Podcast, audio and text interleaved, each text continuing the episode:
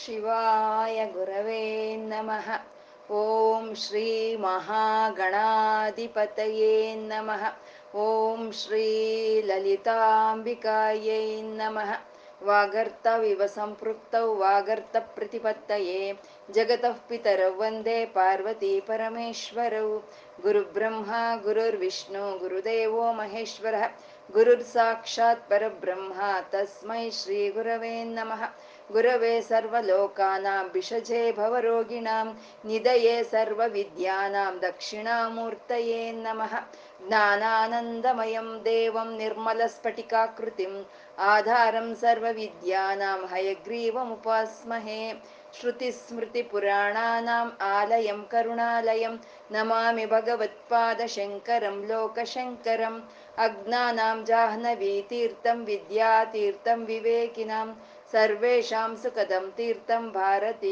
तीर्थमाश्रये सिन्दूरारुणविग्रहां त्रिनयनं माणिक्यमौळिस्फुरां तारानायकशेखरां स्मितमुखीमापीनवक्षोरुहां पाणिभ्यामलिपूर्णरत्नचषकं रक्तोत्पलं बिभ्रतिं सौम्यां रत्नघटस्थरक्तचरणां ध्यायेत्परमाम्बिकाम् ಅರುಣವರ್ಣದ ಕಾಂತಿಯಿಂದ ಪ್ರಕಾಶಿಸ್ತಾ ಮೂರು ನೇತ್ರಗಳನ್ನ ಹೊಂದಿದ್ದು ರತ್ನಮಯವಾದ ಕಿರೀಟವನ್ನ ಧರಿಸಿ ಒಂದು ಕೈಯಲ್ಲಿ ಅಮೃತ ಭಾಂಡವನ್ನ, ಒಂದು ಕೈಯಲ್ಲಿ ಪದ್ಮವನ್ನ ಹಿಡ್ದಿರ, ಹಿಡಿದಿದ್ದು ಮಂದಸ್ಮಿತಳಾದಂತ ಆ ತಾಯಿಯನ್ನ ನಮ್ಮ ಹೃದಯದಲ್ಲಿ ಧ್ಯಾನಿಸ್ತಾ ಅವಳಿಗೊಂದು ನಮಸ್ಕಾರವನ್ನ ತಿಳಿಸ್ಕೊಳ್ಳೋಣ.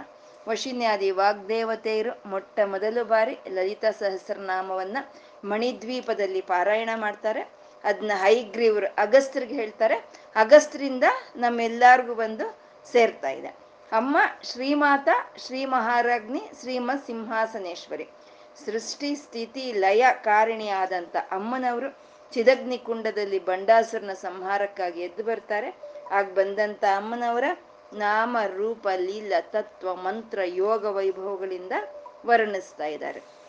ಅಮ್ಮ, ಭಕ್ತಿ ಮತ್ಕಲ್ಪ ಲತಿಕಾ ಅಂತಂದ್ರು. ಕಲ್ಪವೃಕ್ಷ ಅನ್ನೋದು ಕೇಳಿದ್ದೀವಿ. ಕಲ್ಪವೃಕ್ಷ ಅನ್ನೋದು ನಮ್ಗೆ ಯಾವಾಗ ಏನು ಬೇಕೋ ಅದನ್ನ ಕೊಡೋ ಕಲ್ಪವೃಕ್ಷ. ಮತ್ತೆ ಇಲ್ಲಿ ಕಲ್ಪ ಲತೆ ಅಂತಿದ್ದಾರೆ. ಅಂದ್ರೆ ವಶಿನ್ಯಾದಿ ವಾಗ್ದೇವತೆಯರಿಗೆ ಸುನ್ನಿತವಾದ, ಮಧು ಮೃದುವಾದಂತ ಲಾಲಿತ್ವದಿಂದ ಕೂಡಿರೋ ಅಂತ ಲಲಿತಾ ಅಮ್ಮನವ್ರನ್ನ ವೃಕ್ಷ ಅಂತ ಕರೆಯೋದಕ್ಕೆ ಮನಸ್ಸು ಬರ್ದಲೆ ಲತೆ ಅಂತ ಕರೆದ್ರು. ಭಕ್ತಿ ಲತ್ ಭಕ್ತಿ ಮತ್ಕಲ್ಪ ಲತಿಕಾ ಕಲ್ಪ ಲತೆ ಅಂತ ಕರೆದ್ರು. ಆ, ಕಲ್ಪವೃಕ್ಷ ಬೇಕಾಗಿರೋದನ್ನ ಕೊಟ್ರೆ ಈ ಕಲ್ಪಲತೆ ಬೇಕ, ಇಹಲೋಕಕ್ಕೆ ಬೇಕಾಗಿರುವಂತ ಎಲ್ಲ ಐಶ್ವರ್ಯಗಳನ್ನು ಕೊಡ್ತಾ, ಪರಲೋಕಕ್ಕೆ ಬೇಕಾಗಿರುವಂತ ಜ್ಞಾನ, ಆನಂದ, ಮೋಕ್ಷವನ್ನು ಸಹಿತ ಕೊಡೋ ಅಂತ ಅಮ್ಮ ಭಕ್ತಿ ಮತ್ಕಲ್ಪ ಅಂದ್ರು.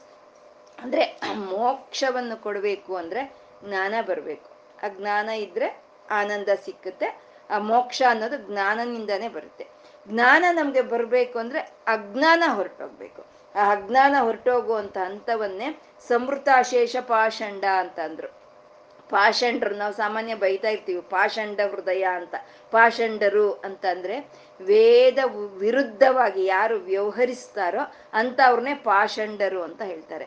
ವೇದವನ್ನ ಯಾರು ಧಿಕ್ಕರಿಸ್ತಾರೋ ಅಂತ ಅವ್ರನ್ನೇ ಪಾಷಂಡರು ಅಂತಾರೆ. ಯಾಕೆಂದ್ರೆ ನಂಗೆ ಸಮಸ್ತಕ್ಕೂ ಆಧಾರವಾಗಿರುವಂತದ್ದು ವೇದಗಳೇ.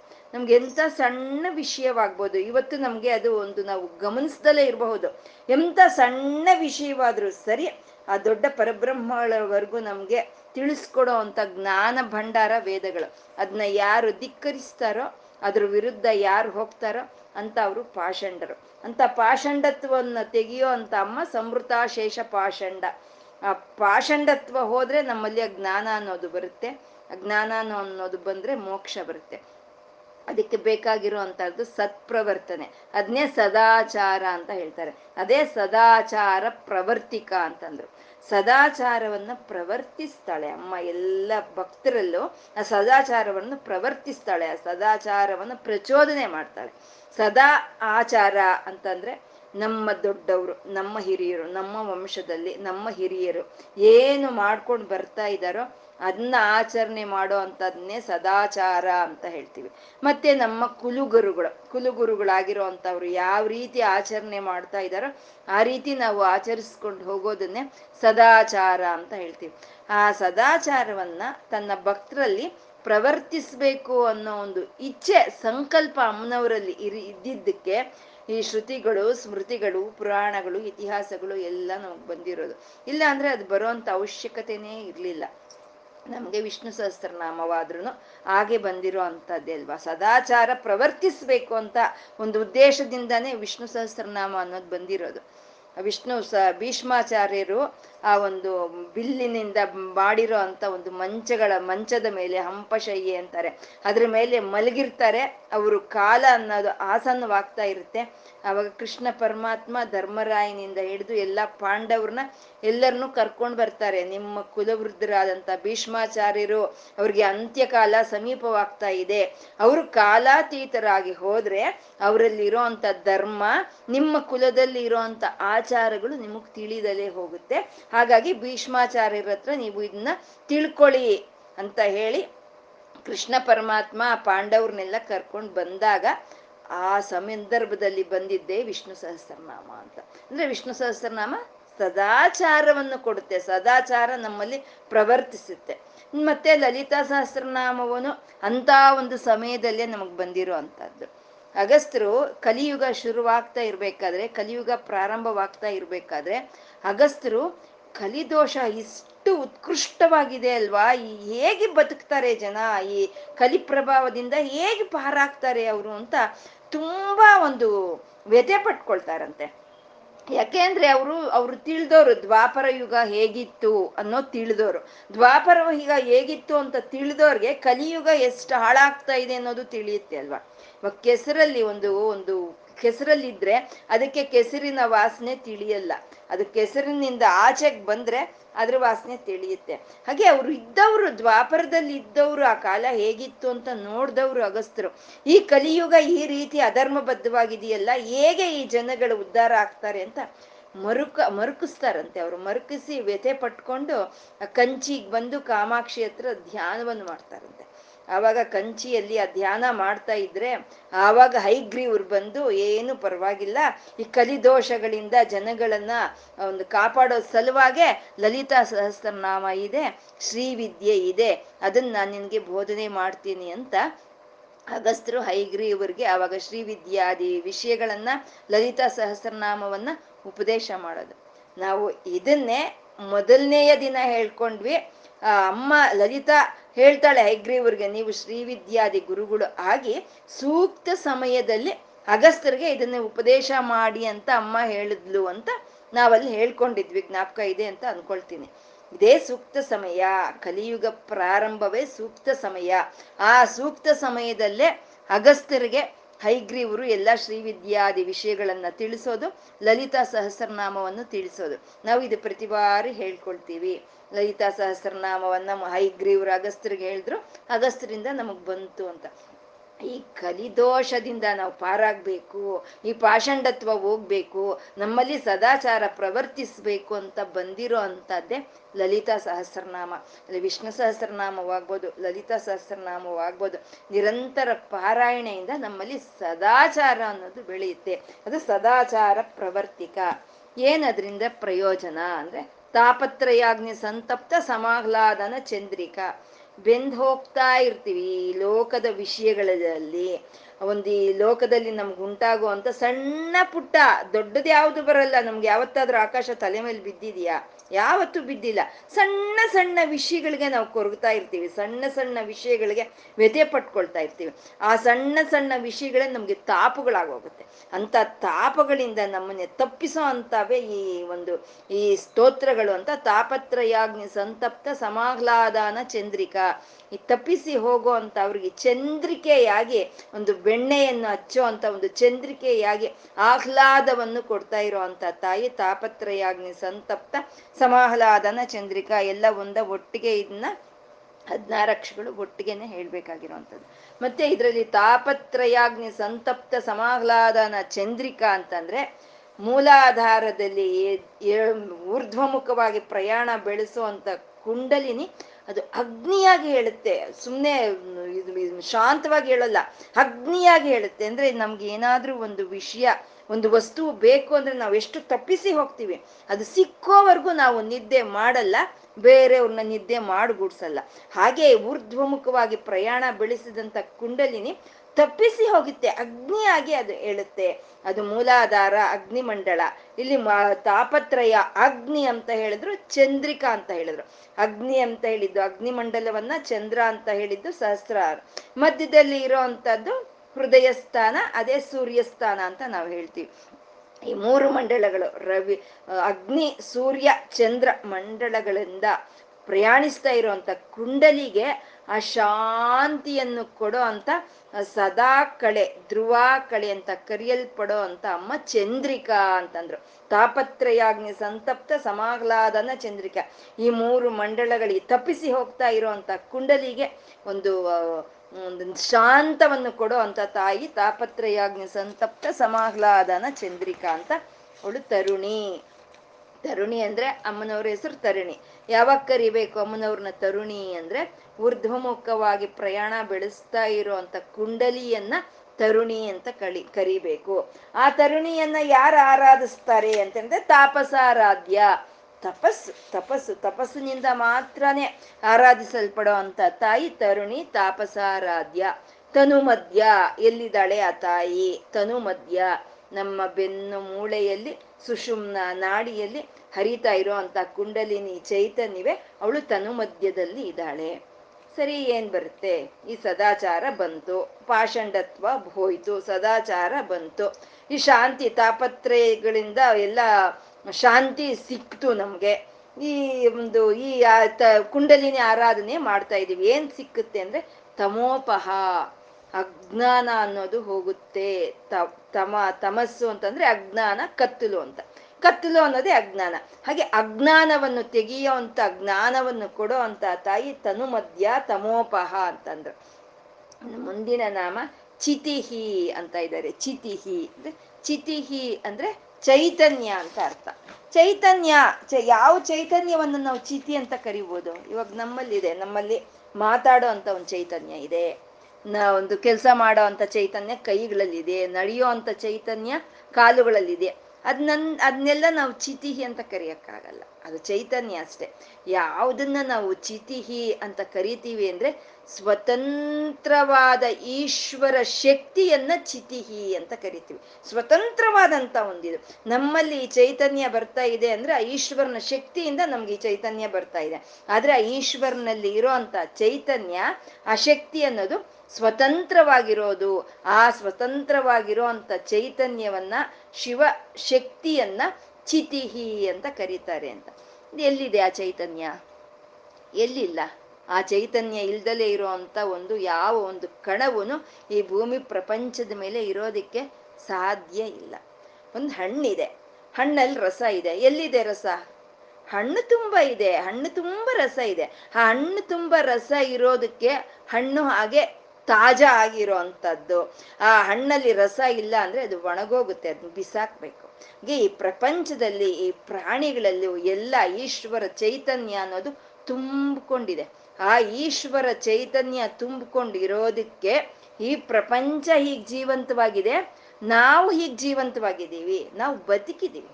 ಆ ಚೈತನ್ಯದಿಂದನೇ ನಾವು ಇಲ್ಲಿ ಬದುಕಿರೋ ಅಂದ್ರೆ ನಮ್ಗೆ ಬದುಕಿನ ರೂಪದಲ್ಲಿ, ನಮ್ಮ ಬದುಕು ಅನ್ನೋ ಒಂದು ರೂಪದಲ್ಲಿ ಆ ಚೈತನ್ಯ ನಮ್ಮ ಶರೀರ ಪೂರ್ತಿ, ಈ ಪ್ರಪಂಚ ಪೂರ್ತಿ ವ್ಯಾಪಿಸ್ಕೊಂಡ್ಬಿಟ್ಟಿದೆ ಅಂತ.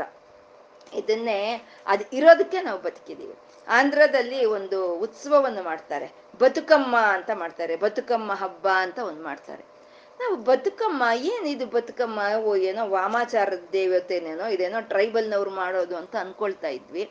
ನೋಡಿ, ಬದುಕಮ್ಮ, ಎಷ್ಟು ಅರ್ಥ ಇದೆ. ಬದುಕಮ್ಮ ಅಂದ್ರೆ ಬದುಕಿಸ್ತಾ ಇದ್ದಾಳೆ. ನಮ್ಮನ್ನೆಲ್ಲ ಈ ಸೃಷ್ಟಿನ, ಈ ಪ್ರಪಂಚವನ್ನ, ಈ ಪ್ರಾಣಿಗಳನ್ನೆಲ್ಲ ಯಾರು ಬದುಕಿಸಿ ಇದಾಳೋ ಅವಳು ಬದುಕಮ್ಮ, ಅವಳಿಗೆ ಅಲ್ವಾ ಉತ್ಸಾಹ ಮಾಡಬೇಕು, ನಾವಿನ್ ಯಾರಿಗ್ ಮಾಡಕ್ಕಾಗುತ್ತೆ ಅವಳಿಗಲ್ದಲೆ? ಅಂತ ಬದುಕಮ್ಮ, ಆ ಶಿವ ಚೈತನ್ಯ ಅನ್ನೋದು ನಮ್ಮಲ್ಲೂ, ನಮ್ಮ ಆಚೆನು ತುಂಬಿಕೊಂಡು ಇದು ಹೀಗೆ ಜೀವಂತವಾಗಿ ಇರೋ ಹಾಗೆ ಮಾಡ್ತಾ ಇದೆ ಅಂತ. ಅದನ್ನ ಆ ಈಶ್ವರ ಚೈತನ್ಯವನ್ನ ಚಿತಿಹಿ ಅಂತ ಕರಿತೀವಿ. ಇದನ್ನ ಶಂಕರ, ಶಂಕರರು ಪರಚಿತಿಹಿ ಅಂತ ಕರೆದ್ರು. ಈ ಚಿತಿಯನ್ನ ಪರಚಿತಿಹಿ ಅಂತ ಕರೆದ್ರು. ಆ ಪರಚಿತಿಹಿ ಅನ್ಕೊಂಡ್ರೇನೆ ಸಾಕು ಒಂಥರ ರೋಮಾಂಚನ ಒಂದು ಏನೋ ಒಂದು ಒಂದು ವೈಬ್ರೇಷನ್ ಅನ್ನೋದು ಬರುತ್ತೆ ಪರಚಿತಿಹಿ ಅಂತ ಕರೆದ್ರು ತವಾಗ್ನಾ ಚಕ್ರಸ್ಥಂ ತಪನ ಶಶಿ ಕೋಟಿದ್ಯುದಿರಂ ಏನೋ ಬರುತ್ತಲ್ಲ ಅದು ಶ್ಲೋಕ.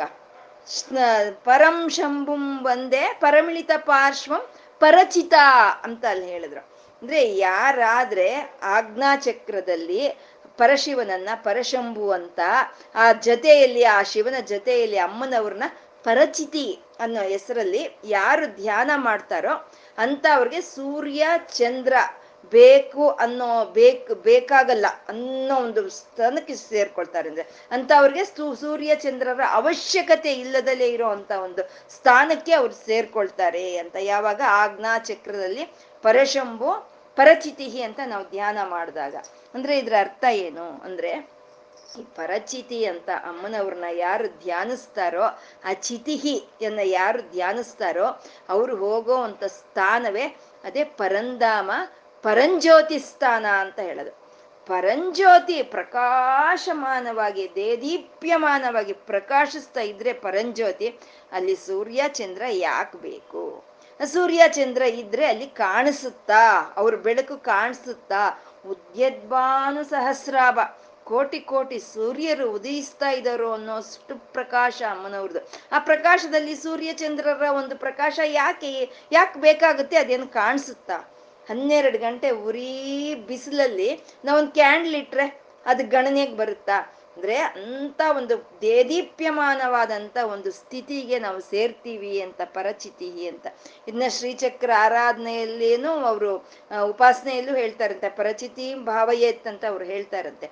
ಪರಚಿತಿ ಆ ರೀತಿ ಧ್ಯಾನ ಮಾಡೋರು ಅಂತ ಸ್ಥಾನಕ್ಕೆ ಹೋಗ್ತಾರೆ ಅಂತ. ಇಲ್ಲಿ ಜೋಡಣೆ ನೋಡಿ, ಹಿಂದಿನ ನಾಮ ತಮೋಪಹ ಅಂತ ಹೇಳಿದ್ರು. ತಮೋಪಹ ಅಂತ ಅಂದ್ರೆ ಏನು?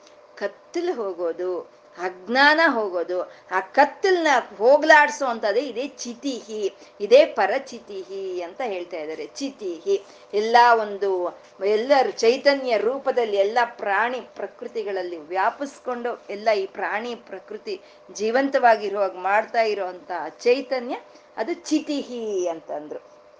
ತತ್ಪದ ಲಕ್ಷ್ಯಾರ್ಥ ಅಂತ ಇದ್ದಾರೆ. ತತ್ಪದ ಲಕ್ಷ್ಯಾರ್ಥ ಅಂತ.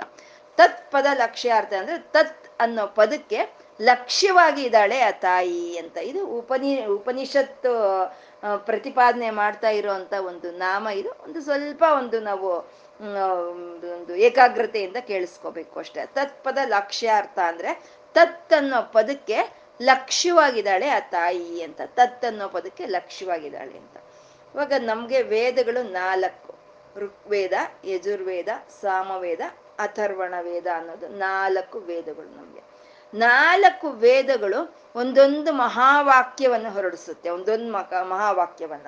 ಅಂದ್ರೆ ಇವಾಗ ನಾವು ಒಂದು ಕ್ಯಾಪ್ಷನ್ ಅಂತ ಹೇಳ್ತೀವಲ್ವಾ, ಒಂದು ಕ್ಯಾಪ್ಷನ್ ಒಂದು ಫಿಲಮ್ ಬಂದ್ರೆ ಆ ಫಿಲಮ್ ಕೆಳಗೆ ಒಂದು ಕ್ಯಾಪ್ಷನ್ ಹಾಕಿರ್ತಾರೆ. ಇವಾಗ ಭಕ್ತ ಕುಂಬಾರ ಅಂತ ಅಂದ್ರೆ, ಭಕ್ತ ಕುಂಬಾರ, ಒಬ್ಬ ಭಕ್ತನ ಕತೆ ಅಂತ. ನೀನ್ ಮೂರ್ ಗಂಟೆ ಹೊತ್ತು ನೋಡಿದ್ರು ಆ ಸಿನಿಮಾ ನಾಲ್ಕು ಗಂಟೆ ಹೊತ್ತು ನೋಡಿದ್ರು ಅದು ಭಕ್ತನ ಕಥೆನೇ ಅಂತ. ಹಾಗೆ ಈ ವೇದಗಳನ್ನ ಅಧ್ಯಯನ ಮಾಡಿದ್ರೆ ನಮ್ಗೆ ಏನು ಅದ್ರ ಅಲ್ಟಿಮೇಟ್ ಒಂದು ಜಿಸ್ಟ್ ಅನ್ನೋದು ಏನು ಅಂತ ಒಂದೇ ಒಂದು ವಾಕ್ಯದಲ್ಲಿ ಪ್ರತಿಯೊಂದು ವೇದನು ಹೇಳುತ್ತೆ. ಅದನ್ನ ಮಹಾವಾಕ್ಯ ಅಂತ ಕರಿತೀವಿ ನಾವು. ಋಗ್ವೇದ ಹೇಳುತ್ತೆ, ಪ್ರಜ್ಞಾನಂ ಬ್ರಹ್ಮ ಅಂತ ಹೇಳುತ್ತೆ. ಯಜುರ್ವೇದ ಹೇಳುತ್ತೆ, ಅಹಂ ಬ್ರಹ್ಮಾಸ್ಮಿ ಅಂತ ಹೇಳುತ್ತೆ. ಸಾಮವೇದ ಹೇಳುತ್ತೆ, ತತ್ವಮಸಿ ಅಂತ ಹೇಳುತ್ತೆ. ಈ ತತ್ವಮಸಿ ಅನ್ನೋದು ತತ್, ತ್ವಂ, ಅಸಿ ಅನ್ನೋ ಮೂರು ಪದಗಳಿದೆ ಇದರಲ್ಲಿ. ತತ್, ತ್ವಂ, ಅಸಿ. ತತ್ ಅಂದ್ರೆ ಅದು ಅಂತ. ತ್ವಮ್ ಅಂದ್ರೆ ನೀನು ಅಂತ. ಅಸಿ ಅಂದ್ರೆ ಆಗಿದೀಯ ಅಂತ. ಅಲ್ಲಿ ಆ ಸಾಮವೇದ ಹೇಳ್ದಂತ ತತ್ವ ಮಸಿ ಅನ್ನೋದ್ರಲ್ಲಿ ತತ್ ಅನ್ನೋದಕ್ಕೆ ಏನು ಲಕ್ಷ್ಯವಾಗಿದೆಯೋ ಆ ಲಕ್ಷ್ಯ ಲಲಿತೇನೆ ಅಂತ ವಶಿನ್ಯಾದಿ ವಾಗ್ದೇವತೆಯರು ತತ್ಪದ ಲಕ್ಷ್ಯಾರ್ಥ ಅಂತ ಹೇಳ್ತಾ ಇದ್ದಾರೆ. ತತ್ ಅನ್ನೋ ಪದಕ್ಕೆ ಅಮ್ಮನವರು ಲಕ್ಷ್ಯವಾಗಿ ಇದ್ದಾರೆ ಅಂತ ಹೇಳ್ತಾ ಇದ್ದಾರೆ. ಈ ತತ್ವಮಸಿ ಅನ್ನೋದು ಉಪದೇಶ ವಾಕ್ಯ ಅಂತ ಹೇಳ್ತಾರೆ. ಗುರುಗಳು ಶಿಷ್ಯನಿಗೆ ಹೇಳ್ತಾರೆ ತತ್ವಮಸಿ ಹೋಗು, ವಿಚಾರಣೆ ಮಾಡ್ಕೊಂಡು ಬಾ, ಹೋಗು ಅಂತ ಕಳಿಸ್ತಾರೆ. ತತ್ವಂ ಅಸಿ, ತತ್ ಅಂದ್ರೆ ಅದು ನೀನೇ ಆಗಿದೀಯ ಹೋಗು, ವಿಚಾರಣೆ ಮಾಡ್ಕೊಂಡು ಬಾ ಅಂತ ಹೇಳ್ತಾರೆ. ಇದೆ ಅಲ್ಲಿ ಅದು ಅಂತ ಅವ್ರು ಹೇಳಿರೋದ್ರಲ್ಲಿ ಎರಡು ಸುಂದರವಾದಂತ ವಿಷಯಗಳಿದೆ, ಅದು ಅಂತ ಹೇಳಿದ್ದು. ಅದು ಅಂತ ಯಾಕೆ ಹೇಳಿದ್ರು ಅಂದ್ರೆ, ಕೆಲವು ವಿಷಯಗಳು ನಮ್ಗೆ ತಿಳಿಯಲ್ಲ, ಅಥವಾ ನಮ್ಮ ಮನಸ್ಸಿಗೆ ತೋಚಲ್ಲ. ತಿಳಿಯಲ್ಲ. ಅಂತದ್ ನಾವ್ ಏನಂತೀವಿ? ಅದು ಅಂತೀವಿ. ಯಾವಾಗ ನಮ್ಗೆ ಅರ್ಥ ಆಗಲ್ವೋ ಅವಾಗ ಅದನ್ನ ಅದು ಅಂತ ಹೇಳ್ತೀವಿ. ಇಲ್ಲಿ ಯಾವ ವೇದಕ್ಕೂ ಪರತತ್ವ ಹೀಗೆ ಅಂತ ಹೇಳಕ್ಕೆ ಆಗ್ಲಿಲ್ಲ. ಅದನ್ನೇ ಅನಿರ್ದೇಶವ ಪೂರ್ವ ವಿಷ್ಣುರ್ ಶ್ರೀಮಾನ್ ಅಂತ ನಾವು ವಿಷ್ಣು ಸಹಸ್ರನಾಮನು ಹೇಳ್ತು ಅಲ್ಲಿ. ಹೀಗೆ ಅಂತ ನಿರ್ದೇಶ ಮಾಡಿ ಹೇಳೋದಕ್ಕಾಗಲ್ಲ ಪರತತ್ವವನ್ನ. ಅದು ಯಾವಾಗ ಹೀಗೆ ಅಂತ ಹೇಳಕ್ಕಾಗಲ್ವ ಅವಾಗ ಅದು ಅಂತ ಹೇಳ್ಬಿಟ್ಬಿಡ್ತು. ಇವಾಗ ನಾವು ಏನಾದ್ರೂ ಒಂದು ಪದಾರ್ಥ ಇರುತ್ತೆ, ಅದೇನು ಅಂತ ತಿಳಿದಲೇ ಇದ್ರೆ ಅತ್ತೋಗೋ ಅಂತ ಹೇಳ್ತೀವಲ್ವಾ? ಹಾಗೆ ಅದು ಅಂತ ಹೇಳ್ಬಿಟ್ಬಿಡ್ತು ತತ್ವಂ ಅಸಿ ಅಂತ ಮತ್ತೆ ಅದು ಅಂತ ಯಾವಾಗ ಹೇಳ್ತೀವಿ ನಾವು? ದೂರ ಇರ್ಬೇಕಾದ್ರೆ ಹೇಳ್ತೀವಿ. ನಾವು ಅಂಗೈಯಲ್ಲಿ ಇರೋದನ್ನ ಅದು ಅಂತ ಹೇಳಲ್ಲ. ಅಂಗೈಯಲ್ಲಿದ್ರೆ ಇದು ಅಂತ ಹೇಳ್ತೀವಿ. ದೂರ ಇರೋದನ್ನ ನಾವು ಅದು ಅಂತ ಹೇಳ್ತಾ ಇದೀವಿ ಇಲ್ಲಿ ಅದು ನೀನೇ ಆಗಿದೀಯ ಅಂದ್ರೆ ಅಲ್ಲಿಗೆ ಆ ಪರಬ್ರಹ್ಮಳು ದೂರವಾಗಿದ್ದಾಳೆ ಅಂತ ಅರ್ಥ. ಅದು ಅಂದ್ಮೇಲೆ ದೂರವಾಗಿದ್ದಾಳೆ ಅಂತ ಅರ್ಥ. ಮತ್ತೆ ಎಲ್ಲಾ ಕಡೆ ಆತ್ಮರೂಪದಲ್ಲಿ ವ್ಯಾಪಿಸ್ಕೊಂಡಿರೋಂತ ತಾಯಿ ದೂರವಾಗಿದ್ದಾಳ ಅಂತಾದ್ರೆ ಅವಳೇ ಅತ್ಯಂತ ಹತ್ರದಲ್ಲೂ ಇದ್ದಾಳೆ, ಅವಳು ಅತ್ಯಂತ ದೂರವಾಗೂ ಇರ್ತಾಳೆ. ನಾವು ಯಾವಾಗ ಭಗವಂತನ ಬಗ್ಗೆ ಆಲೋಚನೆ ಮಾಡ್ತಾ, ಭಗವಂತನ ಬಗ್ಗೆ ಧ್ಯಾನಿಸ್ತಾ ನಾವು ಇರ್ತೀವೋ, ಅವಾಗ ಅವಳು ನಮ್ಗೆ ಹತ್ತಿರದಲ್ಲಿರ್ತಾಳೆ. ಯಾವಾಗ ಈ ಮನಸ್ಸನ್ನ ಭಗವಂತನ ಕಡೆಯಿಂದ ಬಿಟ್ಟು ಲೋಕದ ಕಡೆ ಬಿಡ್ತೀವೋ, ಅವಳು ನಮ್ಗೆ ಅತ್ಯಂತ ದೂರವಾಗ್ತಾಳೆ. ಅವ್ರು ಇರ್ತಾಳೆ. ಅವಳು ಅಲ್ಲೇ ಇರ್ತಾಳೆ. ಆದ್ರೆ ಅವಳನ್ನ ಅನುಭವಿಸೋದು, ಅನುಭವಿಸದಲ್ಲೇ ಇರೋದು, ನಮಗ್ ಸೇರಿರೋ ಅಂಥದ್ದು ಸೂರ್ಯಾಸ್ತಮಾನ ಸೂರ್ಯೋದಯ ಅಂತ ಹೇಳ್ತೀವಿ. ನಿಜಕ್ಕೂ ಸೂರ್ಯನ ಅಸ್ತಮಾನವಾಗ್ತಾ ಇದೆಯಾ? ಸೂರ್ಯೋದಯ ಆಗ್ತಾ ಇದೆಯಾ? ಇಲ್ಲ, ಭೂಮಿ ಸೂರ್ಯನ್ ಬಿಟ್ಟು ಒಂದು ಆಪೋಸಿಟ್ ಡೈರೆಕ್ಷನ್ ಅಂತೀವಿ. ಆ ಒಂದು ಆಪೋರಿ ಆಪೋಸಿಟ್ ಡೈರೆಕ್ಷನ್ ತಿರ್ಕೊಳ್ತಾ ಇದೆ ಭೂಮಿ. ಹಾಗಾಗಿ ಸೂರ್ಯ ಕಾಣಿಸ್ತಾ ಇಲ್ಲ. ಯಾವಾಗ ಭೂಮಿ ಸೂರ್ಯನ ಕಡೆ ಮುಖ ಮಾಡಿ ತಿರ್ಕೊಳ್ತಾ ಅವಾಗ ಸೂರ್ಯ ಕಾಣಿಸ್ತಾನೆ. ಹಾಗೆ ತಾಯಿ ಎಲ್ಲರ ಹೃದಯದಲ್ಲಿ ಇದ್ದಾಳೆ. ಅವಳ ಕಡೆ ನಾವು ಯಾವಾಗ ಧ್ಯಾನಿಸ್ತೀವೋ ಅವಾಗ ಅವಳು ನಮ್ಗೆ ಹತ್ರದಲ್ಲೇ ಇರ್ತಾಳೆ. ಯಾವಾಗ ನಾವು ಅವಳನ್ನ ಧ್ಯಾನಿಸ್ದಲ್ಲ, ಬೇರೆ ವಿಷಯಗಳಲ್ಲಿ ನಾವು ಓಡ್ತಾ ಇರ್ತೀವೋ ಅವಳು ದೂರದಲ್ಲೇ ಇರ್ತಾಳೆ ಅಂತ ತತ್ವಮಸಿ ಅಂತಂದ್ರು. ಅದು ನೀನೇ ಆಗಿದೆಯಾ? ಯೋಚನೆ ಮಾಡ್ಕೊಂಡು ಬಾ ಅಂತಂದ್ರು. ಅದಕ್ಕೆ ಭಗವಂತ ಯಾವಾಗ್ಲೂ ಬಂದು ಹೋಗೋನಲ್ಲ. ಅವನು ಬಂದು ಹೋಗೋದಕ್ಕೆ ಅವನು ಇಲ್ದಲೇ ಇದ್ರೆ ಬರಬಹುದು. ಬಂದವನು ಹೋಗ್ಬೋದು. ಅವನು ಬರೋನು ಅಲ್ಲ, ಹೋಗೋನು ಅಲ್ಲ. ನಾವು ಧ್ಯಾನದಿಂದ ಅನುಭವಿಸಿದ್ರೆ ನಾವು ಪ್ರತ್ಯಕ್ಷನಾಗ್ತಾನೆ. ಅದಕ್ಕೆ ಭಗವಂತ ಬಂದ ಹೋದ ಅಂತ ಯಾರು ಹೇಳಲ್ಲ. ಭಗವಂತ ಪ್ರತ್ಯಕ್ಷನಾದ, ಭಗವಂತ ಅಂತರ್ಧಾನನಾದ ಅಂತ ಹೇಳ್ತಾರೆ. ಪ್ರತ್ಯಕ್ಷ ಅಂದ್ರೆ ನಾವು ಧ್ಯಾನ ಮಾಡಿದ್ರೆ ಇರೋ ಚೈತನ್ಯ ಪ್ರತ್ಯಕ್ಷವಾಗುತ್ತೆ. ನಾವು ಧ್ಯಾನವನ್ನು ಬಿಟ್ರೆ ಅದು ಅಂತರ್ಧಾನವಾಗುತ್ತೆ ಅಂತ ತತ್ವಮಸಿ ಅಂತಂದ್ರು. ಅಲ್ಲಿ ಹೇಳಿದಂತ ತತ್ ಪದಕ್ಕೆ ಯಾವುದು ಲಕ್ಷ್ಯವಾಗಿದೆಯೋ ಆ ತಾಯಿನೇ ಲಲಿತೆ, ಅವಳೇ ತತ್ಪದ ಲಾಕ್ಷ್ಯ. ತತ್ಪದ ಲಾಕ್ಷ್ಯಾರ್ಥ ಅಂತ ಹೇಳ್ತಾ ಇದ್ದಾರೆ.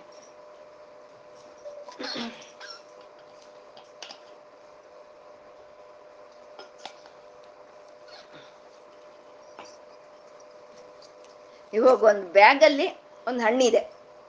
ಒಂದು ಆ್ಯಪಲ್ ಇದೆ ಅಂತ ಇಟ್ಕೊಳ್ಳೋಣ ಒಂದು ಒಂದು ಬ್ಯಾಗಲ್ಲಿ. ಅದೇನು ಅಂತ ನಮಗೆ ತಿಳಿದಿಲ್ಲ. ಆ ಬ್ಯಾಗಲ್ಲಿ ಇರೋದು ತಗೋ ಅಂತ ನಾವು ಹೇಳಿದ್ರೆ, ಆ ಇದು ತಗೋ ಅಂತ ಹೇಳಿದಕ್ಕೆ ಏನು ಲಕ್ಷ್ಯ ಅಲ್ಲಿ? ಆ್ಯಪಲ್ಲಿ ಅಲ್ವಾ?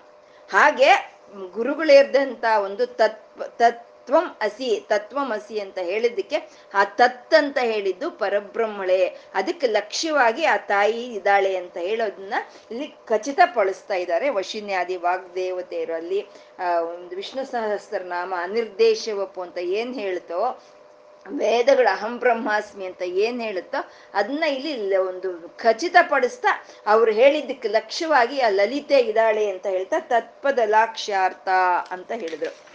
ಚಿದೇಕ ರಸರೂಪಿಣಿ ಅಂತ ಇದ್ದಾರೆ ಆ ತಾಯಿ ಚಿದೇಕ ರಸರೂಪಿಣಿ ಏಕ ಅಂತಂದ್ರೆ ಒಂದೇ ಅಂತ, ಒಂದರ್ಥ ಬರುತ್ತೆ. ಏಕ ಅಂದ್ರೆ ಕೇವಲ ಅದು ಮಾತ್ರ ಅನ್ನೋ ಒಂದು ಅರ್ಥನೂ ಬರುತ್ತೆ. ಚಿದೇಕ ರಸರೂಪಿಣಿ ಏಕ ರಸರೂಪಿಣಿ ಅಂತಂದ್ರೆ ಅಮ್ಮನವ್ರ ಚೈತನ್ಯ ಅನ್ನೋದು ನಮ್ಮಲ್ಲೂ ಹರಿತಾ ಇದೆ. ಸಹಸ್ರಾರದಿಂದ ಹಿಡಿದು ಉಗುರದವರೆಗೂ ಎಲ್ಲಾ ಕಡೆ ಆ ಚೈತನ್ಯ ಹರಿತಾ ಇದೆ. ಹಾಗೆ ಈ ಪ್ರಪಂಚ ತುಂಬಾ ಹರಿತಾ ಇದೆ ಆ ಚೈತನ್ಯ. ಆದ್ರೆ ಎಲ್ಲಾದ್ರೂ ಖಂಡವಾಗಿದೆಯಾ ಅದು? ಖಂಡವಾಗಿಲ್ಲ ಅದೆಲ್ಲೂ ಖಂಡವಾಗಿಲ್ಲ. ಎಲ್ಲೋ ಒಂದ್ ಕಡೆ ಬಂತು ಆ ಚೈತನ್ಯ, ನಿಂತು ಹೋಗ್ಬಿಡ್ತು, ಮತ್ತೆ ಎಲ್ಲೋ ಒಂದ್ ಕಡೆಯಿಂದ ಶುರುವಾಯಿತು ಅನ್ನೋ ಹಾಗಿಲ್ಲ. ಈ ನಮ್ಮ ಶರೀರದಲ್ಲಿ ಇರೋಂಥ ಚೈತನ್ಯ ಇನ್ನು ಭುಜಗಳವರೆಗೂ ಬಂತು, ಮತ್ತೆ ಎಲ್ಬೋ ಹತ್ರ ಸ್ಟಾಪ್ ಆಗೋಯ್ತು, ಮತ್ತೆ ಅಲ್ಲಿಂದ ಶುರುವಾಯ್ತು ಅನ್ನೋ ಹಾಗಿಲ್ಲ. ಈ ಚೈತನ್ಯ ಅನ್ನೋದು ಅದು ಖಂಡವಾಗಿಲ್ಲ. ಎಲ್ಲೂ ಒಂದೇ ಸಮ ಅರಿತಾ ಇದೆ ಅಂತ ಹೇಳ್ತಾ ಏಕರಸ ರೂಪಿಣಿ ಅಂತಂದ್ರು. ಏಕರಸ ರೂಪ ಅದೆಲ್ಲೂ ಖಂಡವಾಗಿಲ್ಲ ಅಂತ. ರಸ ಅಂದ್ರೆ ನಾವು ಹೇಳ್ಕೊಂಡಿದೀವಿ ಆನಂದ ಅಂತ. ಅದೆಲ್ಲೂ ಖಂಡವಾಗಿಲ್ಲ ಅಂದ್ರೆ ಅಖಂಡ ಅಂತ. ಅಖಂಡ ಆನಂದ ಸ್ವರೂಪಿಣಿ ಅಂತ ಹೇಳೋದು. ರಸ ಅಂದ್ರೆ ಆನಂದ. ಏಕ ಅಂತಂದ್ರೆ ಎಲ್ಲೂ ಖಂಡವಾಗಿಲ್ಲ ಅಂತ. ಆ ಅಖಂಡ ಆನಂದ ಸ್ವರೂಪಿಣಿ ಅಂತ. ಅಖಂಡ ಆನಂದ ಸ್ವರೂಪಿಣಿ ಅಂತ ಹೇಳಿದ್ರೆ ಆ ಅಖಂಡ ಆನಂದಕ್ಕೆ ಒಂದು ಗುಣ ಅಂತ ಇರುತ್ತೆ. ಅದು ಜ್ಞಾನ. ಆ ಜ್ಞಾನ ಇದ್ರೇನೆ, ಪರಿಪೂರ್ಣವಾದ ಜ್ಞಾನ ಇದ್ರೇನೆ ಅಖಂಡವಾದಂತ ಆನಂದ ಇರುತ್ತೆ ಅಂತ ಚಿತ್ ಏಕ ರಸ ರೂಪಿಣಿ ಅಂತ ಅಂದ್ರೆ ಅಖಂಡವಾದ ಜ್ಞಾನಾನಂದ ಸ್ವರೂಪಿಣಿ ಆ ತಾಯಿ ಅಂತ ಹೇಳ್ತಾ ಚಿದೇಕ ರಸ ರೂಪಿಣಿ ಅಂತ ಅಂದ್ರು. ನಾವು ನೋಡ್ಬೋದು, ಈ ಪ್ರಪಂಚ ಎಲ್ಲ ನಾವು ಈ ರೀತಿ ನೋಡ್ತಾ ಇರ್ತೀವಿ. ಬೆಟ್ಟಗಳಿರ್ಬೋದು, ನದಿ ಇರ್ಬೋದು, ಒಂದ್ ಕಡೆ ಕಷ್ಟ ನೋಡ್ಬೋದು, ಒಂದ್ ಕಡೆ ಸುಖ ನೋಡ್ಬೋದು, ಒಂದ್ ಕಡೆ ಒಂದು ಭಯಂಕರವಾದಂತ ಬಿಸಿಲು ಇರ್ಬೋದು, ಇನ್ನೊಂದ್ ಕಡೆ ಭಯಂಕರವಾದ ಚಳಿ ಇರ್ಬೋದು. ಏನು ಇದ್ರೂ ಸರಿ, ಆ ತಾಯಿಯ ಒಂದು ನಿಜವಾದಂತ ಒಂದು ತತ್ವ ಅಂದ್ರೆ ಚಿದೇಕ ರಸ ರೂಪಿಣಿ ಅಖಂಡವಾದ ಜ್ಞಾನಾನಂದ ಸ್ವರೂಪಿಣಿ ಆ ತಾಯಿ ಅಂತ ಚಿದೇಕ ರಸ ರೂಪಿಣಿ ಅಂತಂದ್ರು. ಇನ್ನು ಮುಂದಿನ ನಾಮ ಸ್ವಾತ್ಮಾನಂದಲವಿಭೂತ ಬ್ರಹ್ಮ ಧ್ಯಾನಂದ ಸಂತತಿ ಅನ್ನೋದು. ಇದು ಒಂದೇ ನಾಮವಾಗಿ ನಾವು ಪಠಿಸ್ಬೇಕಾಗತ್ತೆ. ಹದಿನಾರು ಅಕ್ಷರಗಳಿರೋ ಅಂತದ್ದು ಸ್ವಾತ್ಮಾನಂದಲವಿಭೂತ ಬ್ರಹ್ಮ ಧ್ಯಾನಂದ ಸಂತತಿ ಅಂತ. ಲಲಿತ ಸಹಸ್ರನಾಮ ಬಿಟ್ರೆ ಬೇರೆ ಇನ್ಯಾವ ಸಹಸ್ರನಾಮಗಳಲ್ಲೂ ಇಂಥ ವೈಶಿಷ್ಟ್ಯತೆ ಅನ್ನೋದು ಸಿಕ್ಕಲ್ಲ. ಒಂದು ಕವಿತ್ವ ಇರುತ್ತೆ, ಒಂದು ಸಂಗೀತ ಇರುತ್ತೆ. ತರುಣಿ ತಾಪಸಾರಾಧ್ಯ ತನುಮಧ್ಯ ತಮೋಪಹ ಅನ್ನೋದ್ರಲ್ಲಿ ಸಂಗೀತ ಇದೆ. ತಾಪತ್ರಯಾಗ್ನಿ ಸಂತಪ್ತ ಸಮಾಹ್ಲಾದನ ಚಂದ್ರಿಕಾ ಅನ್ನೋದಾಗ್ಬೋದು, ಸ್ವಾತ್ಮಾನಂದಲ ವಿಭೂತ ಬ್ರಹ್ಮ ಧ್ಯಾನಂದ ಸಂತತಿ. ಕವಿತ್ವ ಅನ್ನೋದು ತುಂಬಿಕೊಂಡಿರೋದು. ಅದಕ್ಕೆ ಲಲಿತಾ ಸಹಸ್ರನಾಮ ವಿಶಿಷ್ಟವಾದಂತ ಒಂದು ಸ್ತೋತ್ರ ಅಂತ ಹೇಳೋದು. ಸ್ವಾತ್ಮಾನಂದಲ ವಿಭೂತ ಬ್ರಹ್ಮ ಧ್ಯಾನಂದ ಸಂತತಿ ಅನ್ನೋದು ಒಂದು ವಿಶಿಷ್ಟವಾದ ನಾಮ. ಒಂದು ರಸಮಯವಾದಂತ ಒಂದು ನಾಮ ಇದು, ಒಂದು ಸ್ವಾತ್ಮಾನಂದಲ ವಿಭೂತ ಬ್ರಹ್ಮ ಧ್ಯಾನಂದ ಸಂತತಿ ಅಂತ ಹೇಳೋದು. ಇದು ಐಗ್ರೀವರು ಅಗಸ್ತರಿಗೆ ಹೇಳ್ತಾ ಇದ್ದಾರೆ ಶ್ರೀವಿದ್ಯೆಯನ್ನೆಲ್ಲ ಅಂತ ನಾವು ಹೇಳ್ಕೊಂಡ್ವಿ. ಶ್ರೀವಿದ್ಯೆ ಅಂದ್ರೆ ಲಲಿತಾ ಸಹಸ್ರನಾಮ ಬರುತ್ತೆ, ಲಲಿತಾ ತ್ರಿಶತಿ ಬರುತ್ತೆ, ಅನೇಕವಾದ ಲಲಿತೆಗೆ ಸೇರಿರೋ ಅಂತ, ಸಂಬಂಧಪಟ್ಟಿರೋ ಅಂತ ಅನೇಕ ವಿಷಯಗಳಿಂದ ಕೂಡಿರುತ್ತೆ ಶ್ರೀವಿದ್ಯೆ. ಆ ಅಗಸ್ತರು, ಆ ಹೈಗ್ರೀವರು ಅಗಸ್ತರಿಗೆ ತ್ರಿಶತಿಯನ್ನ ಹೇಳ್ತಾ ಹೇಳ್ತಾ ಹೇಳ್ತಾ ಹೇಳಿದ್ರಂತೆ, ಕುತ್ಕೋಪ್ಪ ಅಗಸ್ತ್ರೆ ನಾನು ಹೇಳ್ತೀನಿ, ಲಲಿತಾ ಅಂದ್ರೆ ಏನು ಅನ್ನೋದು ಹೇಳ್ತೀನಿ, ಕೂತ್ಕೊ ಅಂತ ಕೂಡಿಸಿ ಹೇಳಿದ್ರಂತೆ. ಸ್ವಾತ್ಮೈವ ದೇವತಾ ಪ್ರೋಕ್ತ ಲಲಿತಾ ವಿಶ್ವವಿಗ್ರಹ ಅಂತ ಹೇಳಿದ್ರಂದ್ರೆ, ಅಂದ್ರೆ ನಾನು ಅಂತ ನಿನ್ಗೆ ಏನು ಅನಿಸ್ತಾ ಇದೆಯೋ, ಆ ನಾನು ಅನ್ನೋದಕ್ಕೆ ಏನು ಆಧಾರವಾಗಿ ಇದೆಯೋ ಅದೇ ಲಲಿತಾ ಕಣಪ್ಪ ಅಂತ ಕೂಡ್ಸಿ ಹೇಳಿಸಿದ್ರಲ್ಲಿ, ಹೇಳಿದ್ರಂತೆ ಅವರು ಐಗ್ರೀವ್ರು ಅಗಸ್ತರಿಗೆ ಅಂದ್ರೆ ಎಲ್ಲರಲ್ಲೂ ನಮ್ಮಲ್ಲೆಲ್ಲರಲ್ಲೂ ನಾನು ನಾನು ನಾನು ಅಂತ ಅನಿಸ್ತಾ ಇದೆ. ಆ ನಾನು ನಾನು ಅನ್ನೋದು ಹೇಗೆ ಅನಿಸ್ತಾ ಇದೆ? ನಾನು ನಾನು ಅಂತ ನಾವು ಅನ್ಕೊಳ್ಳೋದಕ್ಕೆ ಏನು ಆಧಾರವಾಗಿದೆಯೋ ಅದೇ ಲಲಿತೇನಂತೆ. ಎಷ್ಟು ಮೈಯೆಲ್ಲ ಒಂಥರ ಜುಮ್ ಅನ್ನುತ್ತಲ್ವ ಎಲ್ಲೋ ಇಲ್ಲ ಅದು, ತತ್ವ ಮಸಿ ಅಲ್ಲ ಅದು. ಅದು ಇಲ್ಲೇ ಇದೆ, ನಮ್ಮ ಹೃದಯದಲ್ಲೇ, ಆತ್ಮರೂಪದಲ್ಲೇ ಇದೆ. ನಾನು ನಾನು ಅಂತ ನಾವು ಅನ್ನೋದಕ್ಕೆ ಕಾರಣವಾಗಿ ಯಾವ ಚೈತನ್ಯ ಇದೆಯೋ ಅದೇ ಲಲಿತಾ ಅಂತ ಹೇಳಿದ್ರಂತೆ. ನಾನು ನಾನು ನಾನು ಅನ್ನೋದು ಯಾರಲ್ಲಿರಲ್ಲ? ಮನುಷ್ಯರಲ್ಲೇ ಅಲ್ಲ.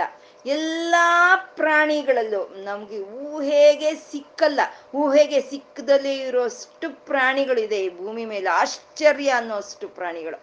ಆ ಎಲ್ಲದರಲ್ಲೂ ನಾನು ನಾನು ನಾನು ಅನ್ನೋದು ಇದೆ ಅಲ್ವಾ? ಇವಾಗ ಒಂದು ಇರುವೆಗಳು ಹೋಗ್ತಾ ಇರುತ್ತೆ, ಅದರಲ್ಲೂ ಇರುತ್ತೆ, ನಾನು ನಾನು ಅನ್ನೋದು ಅದರಲ್ಲೂ ಇರುತ್ತೆ. ಆ ನಾನು ನಾನು ಅನ್ನೋದು ಪ್ರತಿ ಒಂದ್ರಲ್ಲೂ ಇದೆ ಅಂದ್ರೆ ಈ ಪ್ರಪಂಚ ಎಲ್ಲ ಇದೆ ಅಂತ ಅರ್ಥ. ಅದೇ ಲಲಿತಾ ವಿಗ್ರಹ. ನಿನಗೆ ನೀನು ಅಂತ ಏನ್ ಅನಿಸ್ತಾ ಇದೆಯೋ, ನೀನು ನಾನು ಅಂತ ಹೇಳಕ್ಕೆ ಯಾವ ಚೈತನ್ಯ ಆಧಾರವಾಗಿದೆಯೋ, ಅದೇ ಲಲಿತೆ, ಅದೇ ವಿಶ್ವ ವಿಗ್ರಹ ಅಂತ ಹೇಳಿದ್ರು. ಎಂತ ರೋಮಾಂಚನ ಅಲ್ವಾ. ಎಲ್ಲೋ ಇಲ್ಲ ತಾಯಿ, ಇಲ್ಲೇ ನಮ್ಮ ಕೈಯಲ್ಲೇ ನಾನು ಅನ್ನೋ ರೀತಿಯಲ್ಲಿ ನಮ್ಮ ಒಳಗಡೆನೇ ಇದ್ದಾಳೆ ಅಂತ. ಅದು ಅದನ್ನ ತಿಳ್ಕೊಂಡ್ರೆ ನಮ್ಗೆ ಆಗೋ ಅಂತ ಒಂದು ಆನಂದವೇ. ಸ್ವಾತ್ಮಾನಂದಲ ವಿಭೂತ ಬ್ರಹ್ಮ ಧ್ಯಾನಂದ ಸಂತತಿ ಅಂದ್ರು ಈ ಆನಂದ. ನನ್ನಲ್ಲಿ ನಾನು ಅಂತ ನಾನು ಹೇಳೋದಕ್ಕೆ ಯಾವ ಚೈತನ್ಯ ಆಧಾರವಾಗಿದೆಯೋ ಅವಳೇ ಲಲಿತೆ, ಅವಳೇ ಇಲ್ಲಿ ಕೂತಿದ್ದಾಳೆ ಪಾ ಅಂತ ನಾವು ಅನ್ಕೊಂಡಾಗ ನಮ್ಗೆ ಆಗೋ ಅಂತ ಒಂದು ಆನಂದ ಅದು ಬ್ರಹ್ಮಲೋಕದಿಂದ ಹಿಡಿದು ಭೂಮಿವರೆಗಿರೋ ಅಂತ ಯಾವ ಆನಂದಗಳಿಗೂ ಅದು ಸಾಟಿನೇ ಇಲ್ವಂತೆ. ಯಾವುದೋ ಅದಕ್ಕೆ ಸಾಟಿ ಬರಲ್ವಂತೆ. ಭೂಮಿ ಭೂಮಿ ಮೇಲೆ ಇರುವಂತ ನಮ್ಗೆಲ್ಲನು ಮನುಷ್ಯ ಆನಂದ ಅಂತ ಹೇಳ್ತೀವಿ. ಮನುಷ್ಯ ಆನಂದ ಆದ್ಮೇಲೆ ಬರೋದು ಋಷಿ ಆನಂದ. ಋಷಿ ಆನಂದ ಆದ್ಮೇಲೆ ಬರೋದು ಪಿತೃದೇವತೆಗಳ ಆನಂದ. ಅದಾದ್ಮೇಲೆ ಬರೋದು ಗಂಧರ್ವ ಆನಂದ, ಯಕ್ಷರ ಆನಂದ, ದೇವತೆಗಳ ಆನಂದ, ಇಂದ್ರನ ಆನಂದ, ಪ್ರಜಾಪತಿಯ ಆನಂದ, ಮತ್ತೆ ಬರೋದು ಬ್ರಹ್ಮಲೋಕದ ಆನಂದ. ಇಲ್ಲಿ ಬ್ರಹ್ಮಲೋಕದ ಆನಂದ ನಾವು ಒಂದು ಸ್ವಲ್ಪ ಜಾಗ್ರತೆಯಿಂದ ಕೇಳಿಸ್ಕೋಬೇಕು. ಬ್ರಹ್ಮ ಲೋಕದ ಆನಂದ ಅಷ್ಟೇ ಅದು. ಪರಬ್ರಹ್ಮಣ ಆನಂದ ಅಲ್ಲ. ಚತುರ್ಮುಖ ಬ್ರಹ್ಮನಾದಂತ ಚತುರ್ಮುಖ ಬ್ರಹ್ಮನ ಲೋಕದಲ್ಲಿ ಸಿಕ್ಕುವಂತ ಆನಂದ. ಇವು ಒಂದಕ್ಕೊಂದು ಒಂದಕ್ಕೊಂದು ನೂರ್ ನೂರ್ ನೂರ್ ಪಟ್ಟು ಜಾಸ್ತಿನಂತೆ. ಮನುಷ್ಯನ ಆನಂದಕ್ಕಿಂತ ಋಷಿಗಳ ಆನಂದ, ಋಷಿಗಳ ಆನಂದಕ್ಕಿಂತ ಪಿತೃದೇವತೆಗಳ ಆನಂದ, ಅದಕ್ಕಿಂತ ನೂರು ಪಟ್ಟು ಯಕ್ಷರದು ಅದಕ್ಕಿಂತ ನೂರು ಪಟ್ಟು ಗಂಧರ್ವದು ಹಾಗೆ ಬ್ರಹ್ಮದೇವರ ಬ್ರಹ್ಮಲೋಕದವರೆಗೂ ನೂರ್ ನೂರು ಪಟ್ಟು ನೂರ್ ನೂರು ಪಟ್ಟು ಜಾಸ್ತಿನಂತೆ. ಅಂದ್ರೆ ನಾವ್ ಅನ್ಕೊಳ್ತೀವಿ, ನಮ್ದು ಮನುಷ್ಯಾನಂದ ಅಂತ ಅನ್ಕೊಳ್ತೀವಿ. ನಾವು ಮನುಷ್ಯರ ಆನಂದ ನಾವು ಅನುಭವಿಸ್ತಾ ಇಲ್ಲ. ಮನುಷ್ಯರ ಆನಂದ ಯಾವಾಗಿರುತ್ತೆ ಅಂದ್ರೆ ನಾವು ಯೌವನದಲ್ಲಿ ಇರಬೇಕು ನಾವು ಪರಿಪೂರ್ಣ ಜ್ಞಾನವಂತರಾಗಿರ್ಬೇಕು ಪರಿಪೂರ್ಣ ಐಶ್ವರ್ಯಗಳು ಇರಬೇಕು. ನಮ್ಗೆ ಕೆಲಸ ಮಾಡಿಕೊಡೋ ಅಂಥವ್ರು ಇರ್ಬೇಕು. ನಮ್ಮ ಮಾತನ್ನ ಕೇಳೋರು ಇರಬೇಕು. ಈ ಭೂಮಿಯನ್ನು ನಾವು ಆಳ್ಬೇಕು. ಹಂಗಿದ್ರೆ ನಮ್ಗೆ ಸಿಕ್ಕೋದು ಮನುಷ್ಯ ಆನಂದ. ಮತ್ತೆ ನಮ್ಗೆ ಸಿಗ್ತಾ ಇದೆಯಾ? ಮನುಷ್ಯ ಆನಂದನೇ ನಮ್ಗೆ ಸಿಗ್ತಾ ಇಲ್ಲ.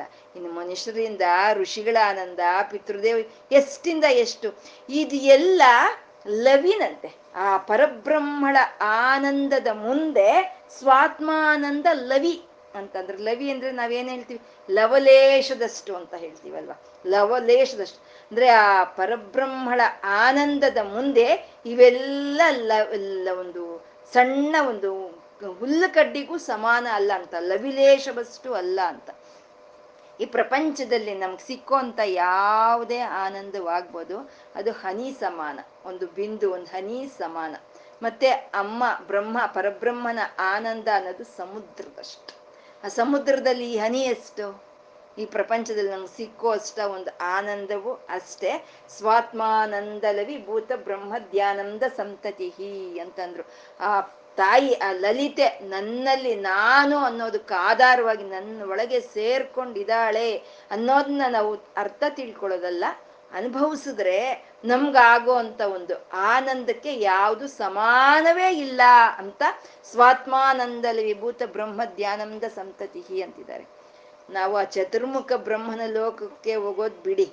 ನಾವು ಈ ಮನುಷ್ಯರಿಂದ ಋಷಿಗಳಾಗ್ಬೇಕು, ಋಷಿಗಳಿಂದ ಯಕ್ಷರಾಗ್ಬೇಕು, ಗಂಧರ್ವರಾಗ್ಬೇಕು, ಅದೆಲ್ಲ ಬಿಟ್ಬಿಡೋಣ. ಇಲ್ಲಿ ನನ್ನಲ್ಲಿ ನಾನು ಅನ್ನೋದಕ್ಕೆ ಕಾರಣವಾಗಿ ಆ ತಾಯಿ ಇದ್ದಾಳೆ ಅನ್ನೋದು ನಾವು ನೆನ್ಸ್ಕೊಂಡ್ ಬಿಟ್ರೆ ಆ ಪರಬ್ರಹ್ಮ ಆನಂದ ಅನ್ನೋದು ನಮ್ಗೆ ಇಲ್ಲೇ ಸಿಕ್ಕುತ್ತೆ. ಇದಕ್ಕೆ ಸಾಟಿ ಇರೋದು ಯಾವುದು ಈ ಪ್ರಪಂಚದಲ್ಲೇ ಇಲ್ಲ. ಅದೇ ಚಿದ್ ಏಕರಸರೂಪ ಅಂತ ಹೇಳ್ತಾರೆ. ಅದೇ ಚಿತಿ, ಅದೇ ಜ್ಞಾನ, ಅದೇ ಏಕರಸರೂಪ, ಅದೊಂದೇ ಆನಂದದ ಒಂದು ರಸ ಪ್ರವಾಹ ಅಂತ ಹೇಳ್ತಾ ಸ್ವಾತ್ಮಾನಂದಲ ವಿಭೂತ ಬ್ರಹ್ಮ ಧ್ಯಾನಂದ ಸಂತತಿ ಅಂತಂದ್ರು. ಇನ್ ಮುಂದೆ ಬರೋ ಅಂತ ನಾಮಗಳು ಪರ ಪ್ರತ್ಯಕ್ಷಿತಿ ರೂಪ ಪಶ್ಯಂತಿ ಪರದೇವತ ಮಧ್ಯಮ ವೈಖರಿ ರೂಪ ಭಕ್ತ ಮಾನಸ ಹಂಸಿಕ ಅಂತ ವಾಕ್ ವಿಜ್ಞಾನವನ್ನು ಹೇಳ್ತಾ ಇದ್ದಾರೆ. ವಾಕ್ಗಳನ್ನು ಮಾತಾಡ್ತೀವಿ. ಗಡ ಗಡ ಗಡ ಗಡ ವಾಕ್ಗಳು ಮಾತಾಡ್ತಾ ಇರ್ತೀವಿ ನಾವು. ಅದು ಹೇಗ್ ಬಂತ ಇದೆ? ಹೇಗ್ ಬರ್ತಾ ಇದೆ ಆ ವಾಕ್ಗಳು? ಅನ್ನೋದನ್ನ ನಾವು ತಿಳ್ಕೊಳ್ಳೋದಕ್ಕೆ ಪ್ರಯತ್ನ ಪಡ್ಲಿ ಅನ್ನೋದೇ ವಶಿನ್ಯಾದಿ ವಾಗ್ದೇವತೆಯರ ಒಂದು ಸಂಕಲ್ಪ ಆಗಿದೆ. ಆ ಮೊದಲು ಆ ವಾಕುಗಳು ಹೇಗೆ ಉತ್ಪತ್ತಿ ಆಗುತ್ತೆ ಅದು ಎಲ್ಲಿಂದ ಬಂತು ಎಲ್ಲಿಂದ ಬಂತು ಅನ್ನೋದನ್ನ ಈ ನಾಮಗಳಲ್ಲಿ ಅವರು ಹೇಳ್ತಾ ಇದ್ದಾರೆ. ವಾಕುಗಳು ನಮ್ಮಿಂದ ಆಚೆ ಬರಬೇಕು ಅಂತಂದ್ರೆ ನಮ್ಮ ಮೊದಲು ಸಂಕಲ್ಪ ಬರುತ್ತೆ. ಸಂಕಲ್ಪ ಬರಬೇಕು, ಮೊದಲು ಮಾತಾಡ್ಬೇಕು ನಾನು ಅನ್ನೋ ಸಂಕಲ್ಪ ಬರಬೇಕು ಅದು. ಇವಾಗ ಯಾರಾದರೂ ಒಬ್ರು ಮನೆಗೆ ಬರ್ತಾರೆ ಬಂದಾಗ ಅವ್ರ ಹತ್ರ ತುಂಬಾ ಚೆನ್ನಾಗಿ ಮಾತಾಡ್ತೀವಿ ನಾವು. ಯಾಕೆಂದ್ರೆ ಅವ್ರ ಹತ್ರ ಮಾತಾಡ್ಬೇಕು ಅನ್ನೋ ಸಂಕಲ್ಪ ನಮ್ಗೆ ಬಂತು. ಇನ್ ಕೆಲವ್ರು ಬಂದ್ರೆ ಮಾತಾಡಕ್ ಇಷ್ಟ ಆಗಲ್ಲ, ಮಾತಾಡಲ್ಲ ನಾವು. ನಮ್ ಮಾತುಗಳು ಬರಲ್ಲ. ಮಾ, ಬಾಯಿಂದ ಮಾತು ಬರಲ್ಲ. ಯಾಕೆಂದ್ರೆ ಅಲ್ಲಿ ಸಂಕಲ್ಪ ಇಲ್ಲ ಅಂತ ಹೇಳೋದು. ಹಾಗೆ ಸಂಕಲ್ಪ ಬರಬೇಕು ಮೊದಲು. ಆ ಸಂಕಲ್ಪ ಬರೋದು ಸಹಸ್ರಾರದಲ್ಲಿ ಬರುತ್ತೆ. ನಮಗೆ ಮಾತಾಡ್ಬೇಕು ಅನ್ನೋ ಒಂದು ಸಂಕಲ್ಪ ಸಹಸ್ರಾರದಲ್ಲಿ ಬರುತ್ತೆ. ಅದಕ್ಕೆ ನೋಡಿ ಸಹಸ್ರಾರ ಅಂದ್ರೆ ಬ್ರಹ್ಮರಂಧ್ರ ಸ್ಥಾನ ನಮ್ಮ ಒಂದು ತಲೆ ಮಧ್ಯದಲ್ಲಿ ಇರುವಂತದ್ದು ಅದಕ್ಕೆ ನಮ್ಗೆ ಬ್ರೈನ್ ಎಲ್ಲಿರುತ್ತೆ? ಅಲ್ಲೇ. ಅಲ್ಲೇ ಆ ಸುತ್ತನೇ ಬ್ರೈನ್ ಇರುತ್ತೆ. ನಮ್ಗೆ ಇದು ಸೈಂಟಿಫಿಕ್ ಚೆನ್ನಾಗಿ ಗೊತ್ತು. ನಮ್ಮ ಬ್ರೈನ್ ಕೆಲಸ ಮಾಡ್ತಾ ಇದ್ರೇನೆ ನಾವು ಮಾತಾಡೋದಾಗ್ಬೋದು, ನೋಡೋದಾಗ್ಬೋದು, ಕೇಳಿಸ್ಕೊಳ್ಳೋದಾಗ್ಬೋದು, ಯಾವ್ದಾದ್ರೂ ಈ ಬ್ರೈನ್ ಕೆಲಸ ಮಾಡಿದ್ರೇನೆ ಆಗುತ್ತೆ ನಮ್ಗೆ. ಹಾಗೆ ನಾವು ಮಾತಾಡ್ಬೇಕು ಅನ್ನೋ ಸಂಕಲ್ಪ ಈ ಸಹಸ್ರಾರ್ಧದಲ್ಲಿ ಆಗುತ್ತೆ ಮಾತಾಡ್ಬೇಕು ಅನ್ನೋ. ಆ ಸಂಕಲ್ಪ ಸಹಸ್ರಾರ್ಧದಲ್ಲಿ ಯಾವಾಗ ಬಂತೋ ಅದು ಚೆಕ್ ಅಂತ ಮೂಲಾಧಾರಕ್ಕೆ ಬರುತ್ತೆ. ಆ ಮೂಲಾಧಾರಕ್ಕೆ ಬಂದು ಆ ಮೂಲಾಧಾರದಿಂದ ಭಾವನೆ ಅನ್ನೋದಾಗುತ್ತೆ. ಆ ಭಾವನೆ ಅಂದ್ರೆ ಏನ್ ಮಾತಾಡ್ಬೇಕು ಅಂತ ಭಾವಿಸ್ಕೋಬೇಕು ಅಲ್ವಾ? ನಾವು ಸುಮ್ಮನೆ ಏನ್ ಮಾತಾಡ, ನಾವು ಮಾತಾಡ್ ಭಾವನೆಯಿಂದಾನೇ ನಾವು ಮಾತಾಡ್ತೀವಿ. ಆ ಭಾವನೆ ಅನ್ನೋದು ಆ ಮೂಲಾಧಾರದಿಂದ ಮೇಲ್ಗಡೆಗೆ ಬರುತ್ತೆ. ಭಾವನೆ ಬಂದ್ರೆ ಮತ್ತೆ ಯಾವ ಭಾಷೆಯಲ್ಲಿ ಮಾತಾಡ್ಬೇಕು ಅನ್ನೋ ಒಂದು ಅಕ್ಷರ ರೂಪವನ್ನು ತಗೊಳುತ್ತೆ. ಆ ಅಕ್ಷರ ರೂಪವನ್ನು ತಗೊಂಡು ಅದು ಅಲ್ಲಿಂದ ಆಚೆ ಬರುತ್ತೆ, ವೈಖರಿಯಾಗಿ ಆಚೆ ಬರುತ್ತೆ. ನಮ್ಗೆ ಸಂಕಲ್ಪ ಮಾತಾಡ್ಬೇಕು ಅನ್ನೋ ಸಂಕಲ್ಪ ಸಹಸ್ರಾರದಲ್ಲಿ ಬಂದ್ರೆ ಆ ಸಂಕಲ್ಪ ಚೆಕ್ ಅಂತ ಮೂಲಾಧಾರಕ್ಕೆ ಬರುತ್ತೆ. ಅದನ್ನೇ ಪರಾದಶೆ ಅಂತ ಹೇಳ್ತೀವಿ. ಪರಾದಶೆ. ಅಲ್ಲಿಂದ ಮೇಲೆ ಬಂದಂತ ಒಂದು ಆ ಸಂಕಲ್ಪ ಏನ್ ಮಾತಾಡ್ಬೇಕು ಅನ್ನೋ ಭಾವನೆ ಮಾಡ್ಬೇಕು ಅಂತಂದ್ರೆ ಮನಸ್ಸು ನೋಡುತ್ತೆ. ಮನ್ಸು ಹಿಡ್ಕೊಳ್ಳುತ್ತೆ ಮನ್ಸೇ ಭಾವನೆ ಮಾಡೋದು ಅಂದ್ರೆ ನಮ್ಮ ಹೃದಯ ಸ್ಥಾನ ಮನಸ್ಸು ನೋಡಿ ಭಾವನೆ ಪಟ್ಕೊಳ್ಳುತ್ತೆ. ಅದನ್ನ ಪಶ್ಯಂತಿ ದಶೆ ಅಂತ ಹೇಳ್ತೀವಿ. ಏನ್ ಮಾತಾಡ್ಬೇಕು ಅಂತ ಭಾವನೆ ಬರೋ ಅಂತದನ್ನ ಪಶ್ಯಂತಿ ದಶೆ ಅಂತ ಹೇಳ್ತೀವಿ. ಆ ಬಂದಿದ್ದು ಭಾವನೆ ಬಂತು ಈಗೀಗೆ ಅಂತ ಬಂದ ತಕ್ಷಣನೇ ಆ ಮಧ್ಯಮ ಅನ್ನೋದು ಒಂದಿರುತ್ತೆ. ಈ ವೈಖರಿಗೂ, ಮಧ್ಯ ಪಶ್ಯಂತಿಗೂ ಮಧ್ಯದಲ್ಲಿ ಇನ್ನೊಂದು ಹಂತ ಇರುತ್ತೆ. ಅದನ್ನ ಮಧ್ಯಮ ಅಂತೀವಿ. ಅಲ್ಲಿ ಚಕ ಚಕ ಚಕ ಚಕ ಅದು ಭಾಷೆಗೆ ಅದು ಅದು ಭಾವನೆ ಎಲ್ಲ ಭಾಷೆ ರೂಪ ಪಟ್ಕೊಳ್ಳುತ್ತೆ ಎಲ್ಲ ಮಾತೃಕಗಳಿಂದ ಸೇರ್ಕೊಂಡಿರುವಂತ ಭಾಷೆ ಪಟ್ಕೊಳ್ಳುತ್ತೆ ನಾವು ಯಾವ ಭಾಷೆ ಮಾತಾಡ್ಬೇಕು? ಇಂಗ್ಲಿಷ, ಕನ್ನಡ, ತಮಿಳ, ತೆಲುಗುನ ಯಾವ್ದು ಮಾತಾಡ್ಬೇಕು? ಆ ಭಾಷೆಗೆ ನಮ್ಮ ಭಾವನೆ ಎಲ್ಲ ಬರುತ್ತೆ. ಆ ಬಂದಿರೋದು ಆವಾಗ ವೈಖರಿಯಾಗಿ ಆಚೆ ಬರುತ್ತೆ. ಇದು ನಮ್ಗೆ ಅನಿಸ್ತಾ ಇದೆ ಅಲ್ವಾ? ಸಂಕಲ್ಪವಾಗಬೇಕು, ಮೂಲಾಧಾರಕ್ಕೆ ಹೋಗ್ಬೇಕು, ಅದ್ ಮತ್ತೆ ಮೇಲೆ ಹೃದಯ ಸ್ಥಾನಕ್ಕೆ ಬಂದು ಭಾವನೆ ಪಡ್ಕೋಬೇಕು, ಮತ್ತೆ ಕಂಠಸ್ಥಾನಕ್ಕೆ ಬಂದು ಅಕ್ಷರ ಪಡ್ಕೋಬೇಕು, ಆಮೇಲೆ ವೈಖರಿಯಾಗಿ ಆಚೆ ಬರಬೇಕು. ಹಾಗಾದ್ರೆ ನಮ್ಗೆ ಎಷ್ಟು ಅದೆಷ್ಟು ಟೈಮ್ ಬೇಕು ನಮ್ಗೆ? ನಿನ್ನೆ ನಾವು ಸಂಕಲ್ಪ ಮಾಡ್ಕೊಂಡ್ರೆ ಅದ್ ಮೆತ್ ಮೆತ್ತಿಗೆ ಮೂಲಾಧಾರಕ್ಕೆ ಬರುತ್ತೆ.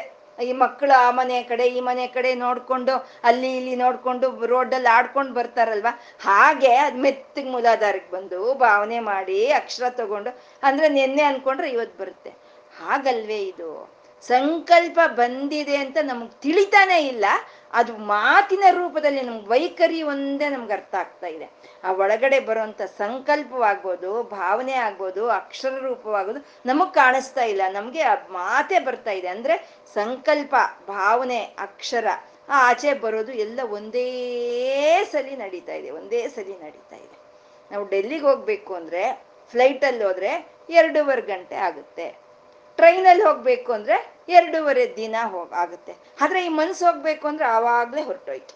ಆವಾಗ ಇದ್ದಕ್ಕಿದ್ದಂಗೆ ಈ ಮನ್ಸಲ್ಲಿ ಹೊರಟೋಗುತ್ತೆ, ಭಾವನೆನೂ ಆಗುತ್ತೆ. ಅದ್ರ ಬಗ್ಗೆ ಏನ್ ಬೇಕಾದ್ರೂ ಈ ಕ್ಷಣದಲ್ಲೇ ಮಾತಾಡ್ಬಿಡ್ತೀವಿ. ಅಂದ್ರೆ ಪರತತ್ವ ವೇಗವಾನ್ ಅಂತ ಹೇಳಿತು ವಿಷ್ಣು ಸಹಸ್ರನಾಮ. ಮನಸ್ಸಿಗಿಂತ ವೇಗ ಅದು. ಹಾಗೆ ಇಲ್ಲಿ ಬಂದಂತ ಸಂಕಲ್ಪ ಸಂಕಲ್ಪ ಬಂದಿದೆ ಅಂತನೂ ನಮ್ಗೆ ಅರ್ಥ ಆಗಲ್ಲ. ಅದು ಮೂಲಾಧಾರಕ್ಕೆ ಹೋಗಿ ಅಲ್ಲಿಂದ ಮನಸ್ಸು ಅದನ್ನ ಹಿಡ್ಕೊಂಡು, ಭಾವನೆಗೆ ತಗೊಂಡು ಅದು ಅಕ್ಷರ ರೂಪಕ್ಕೆ ಬಂದು ಆಚೆ ಬಂದ್ಬಿಡ್ತೆ. ಇದೆಲ್ಲ ಒಟ್ಟಿಗೆ ಒಂದೇ ಸರಿ ಆಗುವಂಥದ್ದು ಇದು ಹಂತಗಳಿದು ಇದು. ಪರ, ಪಶ್ಯಂತಿ, ಮಧ್ಯಮ ವೈಖರಿ ರೂಪ ಅಂತ ಹೇಳ್ತೀವಿ ನಾವು. ಎಲ್ಲ ಒಟ್ಟಿಗೆ ಒಂದೇ ಸಲಿ ಬರೋ ಅಂಥದ್ದು. ಈ ಸೃಷ್ಟಿನೂ ಹೀಗೆ ಆಗಿರೋದು. ಪರಬ್ರಹ್ಮನ ಸೃಷ್ಟಿ ಮಾಡಿರೋದು ಪರ ಪಶ್ಯಂತಿ ಮಧ್ಯಮ, ವೈಖರಿ ಅನ್ನೋ ಹಾಗೆ ಮಾಡಿರೋದು. ಪರಾದಶೆ ಅಂತಂದ್ರೆ ಅವನಿಗೆ ಸೃಷ್ಟಿ ಮಾಡಬೇಕು ಅಂತ ಇಚ್ಛೆ ಬರುತ್ತೆ. ಇಚ್ಛೆ ಬಂದು ಅವನ ಶಕ್ತಿ ಜೊತೆ ಸೇರ್ತಾನೆ. ಅದನ್ನೇ ಪರಾದಶೆ ಅಂತ ಹೇಳ್ತೀವಿ. ಆ ಪರಾದಶೆ ಸೃಷ್ಟಿ ಮಾಡ್ಬೇಕು ಅಂತ ಇಚ್ಛೆ ಬಂದ್ಮೇಲೆ ಹೇಗ್ ಮಾಡ್ಬೇಕು? ಅನ್ನೋದೊಂದು ಭಾವನೆ ಅಂತ ಬಂತಲ್ವಾ? ಆ ಭಾವನೆ ಬಂದಿದ್ದ ದಶೆಯನ್ನೇ ಪಶ್ಯಂತಿ ಅಂತ ಹೇಳ್ತೀವಿ. ಭಾವನೆ ಬಂದ ಮೇಲೆ ಅದ್ ಹೀಗಿಗೆ ಹೀಗಿಗೆ ಹೀಗಿಗೆ ಅಂತ ಒಂದು ಬ್ಲೂ ಪ್ರಿಂಟ್ ಅನ್ನೋ ತಯಾರಾಗುತ್ತೆ. ಅದನ್ನೇ ಮಧ್ಯಮ ಅಂತೀವಿ. ಮತ್ತೆ ಅಲ್ಲಿಂದ ಎಲ್ಲ ಈ ಪ್ರಪಂಚ ಎಲ್ಲ ಬರ್ತು. ಇದು ಪರಾಪಶ್ಯಂತಿ ಮಧ್ಯಮ ಸೃಷ್ಟಿನೂ ಹಾಗೆ ಆಯ್ತು. ಇವಾಗ ಒಂದು ಬೀಜ, ಒಂದು ಬೀಜವನ್ನ ನಾವು ಭೂಮಿಯಲ್ಲಿ ಹಾಕಿದ್ರೆ ಅದು ಮೊದಲು ಒಂದು ಒಂದು ಬಣ್ಣ ಬದಲಾಯಿಸ್ಕೊಳ್ಳುತ್ತೆ. ಬಣ್ಣ ಬದಲಾಯಿಸ್ಕೊಂಡು ಉಬ್ಬುತ್ತೆ ಅದು. ಒಂದ್ ಸ್ವಲ್ಪ ಬೀಜ ಉಬ್ಬುತ್ತೆ. ಆ ಉಬ್ಬಿರೋ ದಶೆ, ದಶೆಯನ್ನ ನಾವು ಸಂಗ ಒಂದು ಪರಾದಶೆ ಅಂತ ಹೇಳ್ತೀವಿ. ಹಾಗೆ ಉಬ್ಬಿ ಅದೇನಾಗುತ್ತೆ? ಒಂದು ಒಂದು ಒಂದು ಎರಡು ಇದಾಗೆ ಅದು ಒಡ್ಕೊಳ್ಳುತ್ತೆ ಒಡ್ಕೊಂಡ ದಶೆಯನ್ನ ನಾವು ಒಂದು ಪಶ್ಯಂತಿ ದಶೆ ಅಂತ ಹೇಳ್ತೀವಿ. ಆ ಒಡ್ಕೊಂಡಿರೋದ್ರಿಂದ ಒಂದು ಸಣ್ಣ ಮೊಳಕೆ ಆಚೆ ಬರುತ್ತೆ. ಅದನ್ನ ಮಧ್ಯಮ ಅಂತ ಹೇಳ್ತೀವಿ. ಈ ಮಧ್ಯಮದಲ್ಲಿ ನಮ್ಗೆಲ್ಲ ಅಕ್ಷರ ರೂಪವೆಲ್ಲ ಕಂಠದಲ್ಲಿ ಇದ್ಬಿಟ್ಟಿದೆ. ಆದ್ರೆ ಅದನ್ನ ನಾವು ಮಾತು ಅಂತ ಹೇಳಕ್ಕಾಗಲ್ಲಲ್ವಾ? ಹಾಗೆ ಈ ಬೀಜದಿಂದ ಬಂದಿರೋ ಅಂತ ಒಂದು ಆ ಸಣ್ಣ ಮೊಳಕೆಗಳನ್ನ ನಾವು ವೃಕ್ಷ ಅಂತ ಹೇಳಕ್ ಹೋಗಲ್ಲ ಅಲ್ಲ ಅಂತ ಹೇಳಕ್ ಹೋಗಲ್ಲ ಅದನ್ನ ಮಧ್ಯಮ ದಶೆ ಅಂತ ಹೇಳ್ತಾರೆ. ಹಾಗೆ ನಮ್ಮಲ್ಲಿ ಪರಾ ಪಶ್ಯಂತಿ ಮಧ್ಯಮ, ವೈಖರಿ ರೂಪವಾಗಿ ಈ ಮಾತುಗಳು ಬರ್ತಾ ಇದೆ. ಈ ಸೃಷ್ಟಿನೂ ಅದೇ ರೀತಿಯಲ್ಲೇ ನಡೆದು ಹೋಗ್ತಾ ಇದೆ ಅಂತ. ಇವಾಗ ನಮ್ಗೆ ಪರಾ ಪಶ್ಯಂತಿ ಮಧ್ಯಮ, ವೈಖರಿ ಅನ್ನೋದು ಮನುಷ್ಯರಿಗೆ ಪರಿಪೂರ್ಣವಾಗಿರುತ್ತೆ. ಪರಿಪೂರ್ಣವಾಗಿ ಪರಾದಶೆ ಇರುತ್ತೆ. ಪಶ್ಯಂತಿ ದಶೆ ಇರುತ್ತೆ, ಮಧ್ಯಮ ದಶನೂ ಇರುತ್ತೆ, ವೈಖರಿಯಾಗಿ ಆಚೆನೂ ಬರೋ ದಶ ಮನುಷ್ಯರಲ್ಲಿ ಇರುತ್ತೆ. ನಾವು ಕೆಲವು ಸಲ ಹೇಳ್ತಾ ಇಷ್ಟಕ್ಕೆ ಮುಂಚೆ ನಾವು ಹೇಳ್ಕೊಂಡಾಗೆ ಒಂದೊಂದು ಸ್ವಲ್ಪ ಸಂಕಲ್ಪವೇ ಬರಲ್ಲ. ಮಾತಾಡ್ಬೇಕು ಅನ್ಸೋದೇ ಇಲ್ಲ ಕೆಲವ್ರ ಕೈಯಲ್ಲಿ. ಅಂದ್ರೆ ಅದು ಪರಾದಶೆಯಲ್ಲಿ ಅವರೋಧ ಬಂದ್ಬಿಡ್ತು ಅಂತ. ಕೆಲವು ಸರಿ ನಾವು ಹೇಳ್ತಾ ಇರ್ತೀವಿ, ಏನ್ ಮಾತಾಡ್ಬೇಕು ನಂಗೇನು ಭಾವನೆಗಳೇ ಇಲ್ಲ ಅಂತೀವಿ. ಮಾತಾಡ್ಬೇಕು ಅಂತ ಇದೆ ಅವಾಗ. ಸಂಕಲ್ಪ ಇದೆ ಮಾತಾಡ್ಬೇಕು ಅಂದ್ರೆ. ಆದ್ರೆ ಭಾವನೆನೇ ನಂಗೆ ಏನು ಭಾವನೆಗಳೇ ಇಲ್ಲ ರೀ. ಏನು ತಿಳಿತಾ ಇಲ್ಲ ನನ್ಗೆ. ಹೇಗೆ ಹೇಳ್ಬೇಕು ತಿಳಿತಾ ಇಲ್ಲ ಅಂತ ಹೇಳ್ತೀವಿ. ಅಂದ್ರೆ ಭಾವನಾ ದಶೆಯಲ್ಲಿ ಅವರೋಧವಾಯ್ತು ನಮ್ಗೆ ಅಂತ. ಮತ್ತೆ ಕೆಲವು ಸರಿ ಕಂಠದಲ್ಲಿ ಇದೆ ರೀ ಕಂಠದಲ್ಲಿ ಇದೆ ರೀ ಆಚೆ ಬರ್ತಾ ಇಲ್ಲ ಅಂತೀವಿ. ಆ ಕಂಠದಲ್ಲಿ ಅಕ್ಷರ ರೂಪ ತಾಳಿ ಕಂಠದಲ್ಲಿದೆ, ಅಲ್ಲಿ ಅವರೋಧ ಬರ್ತಾ ಇದೆ. ಅದು ಆಚೆಗೆ ಬರಕ್ ಆಗ್ತಾ ಇಲ್ಲ ಅಂತ. ನಮ್ಗೆ ಮಾತು ಈ ರೀತಿ ಗಡ ಗಡ ಗಡ ಅಂತ ಬರ್ಬೇಕು ಅಂದ್ರೆ ಪರ, ಪಶ್ಯಂತಿ, ಮಧ್ಯಮವಾಗಿ ಒಳಗಡೆ ಇಷ್ಟು ಪ್ರಕ್ರಿಯೆ ನಡಬೇಕು ಇದು. ಇಷ್ಟು ಪ್ರಕ್ರಿಯೆ ನಡೆದ್ರೆ ಅದು ಮಾತಿನ ರೂಪದಲ್ಲಿ ಆಚೆ ಬರ್ತಾ ಇದೆ ಅಂತ. ಇವಾಗ ವೃಕ್ಷ ಅಂದ್ರೆ ಬೀಜ ಕಾಣಿಸಲ್ಲ, ಬೇರು ಕಾಣಿಸಲ್ಲ, ವೃಕ್ಷ ಮಾತ್ರನೇ ಕಾಣಿಸುತ್ತೆ. ಹಾಗೆ ಮಾತುಗಳಿಗೆ ಬರ್ತಾ ಇದೆ ಅಂದ್ರೆ ಬಾಯಿಂದ ಬರ್ತಾ ಇರೋ ಮಾತುಗಳು ಮಾತ್ರ ನಮಗ್ ಕೇಳಿಸ್ತಾ ಇದ್ರೆ ಇದು ಒಳಗಡೆ ಆಗುವಂತ ಪ್ರಕ್ರಿಯೆ ಯಾವುದು ನಮಗೆ ಕೇಳಿಸ್ತಾ ಇಲ್ಲ. ತಿಳ್ಕೋಬೇಕು. ಹೇಗೆ, ಹೇಗ್ ಬರ್ತಾ ಇದೆ ನನ್ನಲ್ಲಿ ಮಾತುಗಳು? ನಾನು ಹೇಗೆ ಇಷ್ಟು ದ, ಅನರ್ಗಳವಾಗಿ ಮಾತಾಡಕ್ ಸಾಧ್ಯ ಆಗ್ತಾ ಇದೆ ಅಂತ ನಾವು ತಿಳ್ಕೋಬೇಕು. ಯಾಕೆಂದ್ರೆ ನಮ್ಗೆ ಪರ ಪಶಂತಿ ಮಧ್ಯಮ, ವೈಖರಿ ಪರಿಪೂರ್ಣವಾಗಿದೆ. ಆ ಪರಿಪೂರ್ಣವಾಗಿ ಇರೋದಕ್ಕೆ ನಮ್ಮನ್ನೇ ಪುರುಷರು ಅಂತ ಹೇಳೋದು. ಪುರುಷರು ಅಂದ್ರೆ ಮತ್ತೆ ಗಂಡಸರು ಅಂತ ಅಲ್ಲ. ಹೆಣ್ಣು, ಗಂಡು, ಎಲ್ಲ ಪುರುಷರೇನೆ. ಪರಿಪೂರ್ಣವಾಗಿ ನಾಲ್ಕು ಹಂತಗಳು ಇದೆ. ಇವಾಗ ಬೆಟ್ಟಗಳಲ್ಲಿ ಪರಾದಶೆ ಮಾತ್ರ ಇರುತ್ತಂತೆ. ಬೆಟ್ಟಗಳಲ್ಲಿ ಪರಾದಶೆ ಮಾತ್ರ ಇರುತ್ತೆ. ವೃಕ್ಷಗಳಲ್ಲಿ ಭಾವನಾ ದಶೆ, ಪಶ್ಯಂತಿ ದಶೆ ಇರುತ್ತಂತೆ. ವೃಕ್ಷಗಳಿಗೆ ಭಾವನೆಗಳಿರುತ್ತೆ. ಕೆಲವರು ಮುಟ್ಟಿದ್ರೆ ಚೆನ್ನಾಗಿ ಬರುತ್ತಂತೆ. ಕೆಲವರು ಮುಟ್ಟಿದ್ರೆ ಒಣಗೋಗುತ್ತೆ. ನಾವು ಹೇಳ್ತಾ ಇರ್ತೀವಿ, ಎಷ್ಟು ಚೆನ್ನಾಗಿತ್ತು ರೀ ಅವ್ರು ಬಂದು ಮುಟ್ಟಿದ್ರು ಗಿಡ ಹೋಯಿತು ಅಂತ. ಆದರೆ ಅದ್ರಲ್ಲಿ ಭಾವನೆಗಳಿರುತ್ತೆ. ಭಾವನೆ ದಶ ಗಿಡಗಳಿರುತ್ತೆ. ಮತ್ತೆ ಈ ಜಂತುಗಳಿರುತ್ತಲ್ವ, ಅದರಲ್ಲೆಲ್ಲ ಮಧ್ಯಮ ದಶೆ ಅಂದ್ರೆ ಅಕ್ಷರ ರೂಪದಲ್ಲಿ ಅದ್ರ ಕಂಠದಲ್ಲಿ ಆಚೆ ಬರಲ್ಲ ಅಷ್ಟೆ. ಆಚೆ ಬರೋದು ಮನುಷ್ಯನಿಗೆ ಮಾತ್ರನೇ ಅದು ವೈಖರಿಯಾಗಿ ಆಚೆ ಬರೋ ಅಂತದ್ದು ಇವಾಗ ನೋಡಿ ಅಂಬ, ಅಂಬಾ ಅಂತ ಕರೆಯುತ್ತೆ ಹಸು ಕರೆಯುತ್ತೆ ಅಂದ್ರೆ ಅಕ್ಷರ ರೂಪ ಅಲ್ಲಿ ಇದೆ ಅಲ್ವಾ? ಇರೋದು ಅಷ್ಟು ಬರುತ್ತೆ. ಇವಾಗ ನಮ್ಮ ಮನೆಗಳಲ್ಲಿ ಪೆಟ್ ಅನಿಮಲ್ಸ್ ಅಂತ ನಾವು ಸಾಕಿರ್ತೀವಿ. ನಾಯಿನ ಸಾಕಿರ್ತೀವಿ, ಬೆಕ್ಕನ್ ಸಾಕಿರ್ತೀವಿ.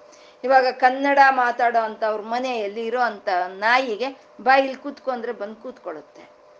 ಅದಕ್ಕೆ ಗೊತ್ತು. ಅದಕ್ಕೆ ಅದಕ್ಕೆ ಆ ಅಕ್ಷರ ರೂಪದಲ್ಲಿ, ಆ ಕಂಠದಲ್ಲಿ ಇದೆ. ಇಂಗ್ಲಿಷ್ ಮಾತಾಡಿ, ಇಂಗ್ಲಿಷ್ ಮಾತ್ರ ಮಾತಾಡೋ ಅಂತ ಅವ್ರ ಮನೆಯಲ್ಲಿ ನಾಯಿಗೆ ಕಮ್ ಹಿಯರ್ ಅಂದ್ರೆ ಅದು ಬರುತ್ತೆ.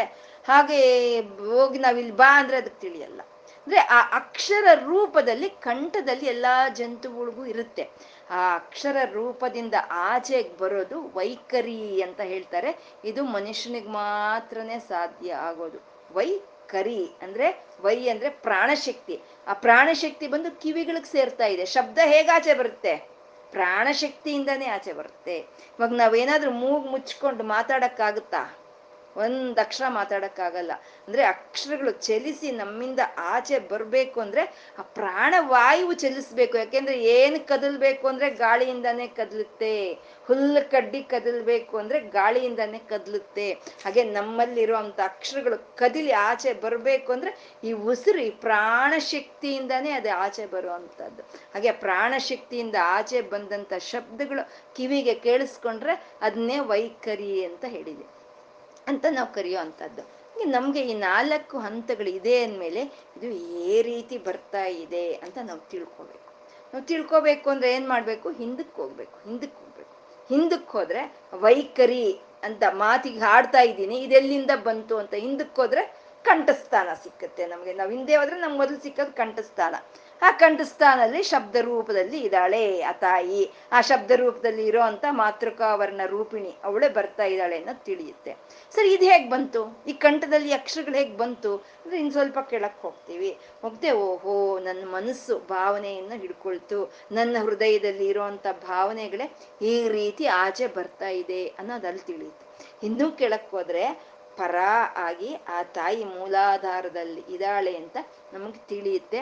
ಅದನ್ನೇ ಪರ ಪ್ರತ್ಯಕ್ಷಿತಿ ರೂಪ ಅಂತಂದ್ರೆ ಅವ್ರು ಸುಮ್ಮನೆ ಪರ ಪಶ್ಯಂತಿ ಮಧ್ಯಮ ವೈಖರಿ ರೂಪ ಅಂತ ಹೇಳಿ ಬಿಡ್ಲಿಲ್ಲ ಪರ ಪಶ್ಯಂತಿ ಮಧ್ಯಮ ವೈಖರಿ ರೂಪ ಅಂದ್ರೆ ಇದು ವಾಕ್ ವಿಜ್ಞಾನ ನಿಜ. ಆದ್ರೆ ಅದು ಹೇಗ್ ಬಂತು ತಿಳ್ಕೊ ಅಂತ ಹೇಳ್ತಾ ಪರ ಪ್ರತ್ಯಕ್ಷಿತಿ ರೂಪ ಅನ್ನೋ ನಾಮ ಇಟ್ರು. ಪರ ಪ್ರತ್ಯಕ್ಷಿತಿ ರೂಪ ಅಂದ್ರೆ ನಾವು ಒಳಗೆ ಹೋಗಿ ಹೇಗೆ ಈ ವಾಕ್ಗಳು ನಮ್ಮಲ್ಲಿ ಬರ್ತಾ ಇದೆ ಅಂತ ನಾವು ಹೋಗಿ ಪರಿಶೀಲನೆ ಮಾಡಿಕೊಂಡ್ರೆ ನಮ್ಮ ಮೂಲಾಧಾರಲ್ಲಿ ಅಚಿತಿ ಪರ ಪ್ರತ್ಯಕ್ಷಿತಿ ರೂಪ ಅಜ್ಞಾನ ರೂಪವಾಗಿ ಅಲ್ಲಿ ಆ ತಾಯಿ ನಮ್ಗೆ ಸಿಗ್ತಾಳೆ ಅಂತ. ಇದು ಒಳಕ್ ಹೋಗ್ತಾನೆ ಸಿಗ್ತಾಳೆ. ಪರ ಪ್ರತ್ಯಕ್ಷಿತ ರೂಪ ಪ್ರತ್ಯಕ್ ಅಂದ್ರೆ ನಾವು ಒಳಕ್ ಹೋಗ್ಬೇಕು. ಒಳಕ್ ಹೋದ್ರೇನೆ ಸಿಗ್ತಾಳೆ. ಇಲ್ಲ ಅಂದ್ರೆ ನಮ್ಗೆ ಕಾಣಿಸೋಂಥ ಪ್ರಪಂಚವನ್ನು ದೇವರೇ ಅಲ್ವಾ? ವಿಶ್ವಂ ವಿಷ್ಣು ಅಂತ ನಾವು ಹೇಳ್ಕೊಳ್ತೀವಲ್ವಾ? ಅಂತ ವಿಷ್ಣು, ವಿಶ್ವನು, ವಿಶ್ವವನು ನಮ್ಗೆ ದೇವ್ರೆ. ಆದ್ರೆ ನಾವು ಪ್ರಪಂಚದ ಕಡೆ ನೋಡ್ತಾ ಇದ್ರೆ ನಮ್ಗೆ ಪ್ರಪಂಚ ಕಾಣಿಸುತ್ತೆ ಹೊರತು ಆ ಪ್ರಪಂಚದಲ್ಲಿ ಇರೋ ಚೈತನ್ಯ ನಮ್ಗೆ ಕಾಣಿಸಲ್ಲ. ಪ್ರಪಂಚದ ರೂಪದಲ್ಲಿ ಭಗವಂತ ಕಾಣಿಸ್ತಾನೆ.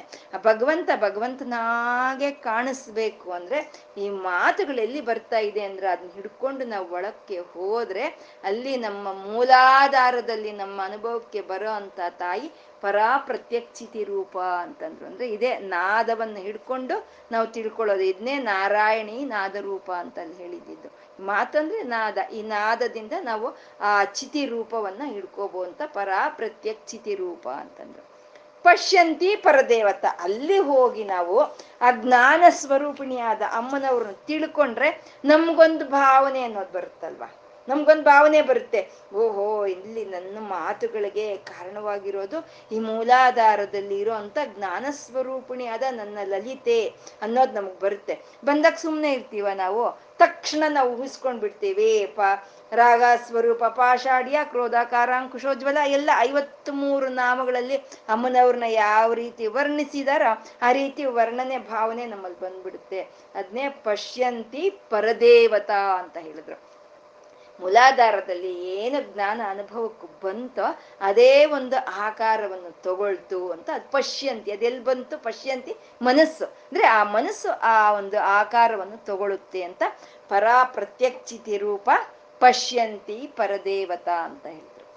ಮತ್ತೆ ಮಧ್ಯಮ, ಮಧ್ಯದಲ್ಲಿ ಮಧ್ಯಮ ಇದೆ. ಮಧ್ಯಮ ಅಂದ್ರೆ? ಮಧ್ಯಮ ಅಂದ್ರೆ ಕಂಠದಲ್ಲೇ ಇದೆ. ಕಂಠದಲ್ಲೇ ಇದೆ ಆ ಆ ಒಂದು ಅಕ್ಷರಗಳೆಲ್ಲ ಕಂಠದಲ್ಲೇ ಇದೆ. ಕಂಠದಲ್ಲೇ ಅಕ್ಷರಗಳು ಓಡಾಡ್ತಾ ಇದ್ರೆ ಅದನ್ನೇ ನಾವು ಜಪ ಅಂತ ಹೇಳ್ತೀವಿ, ಜಪ ಅಂತ ಹೇಳ್ತೀವಿ.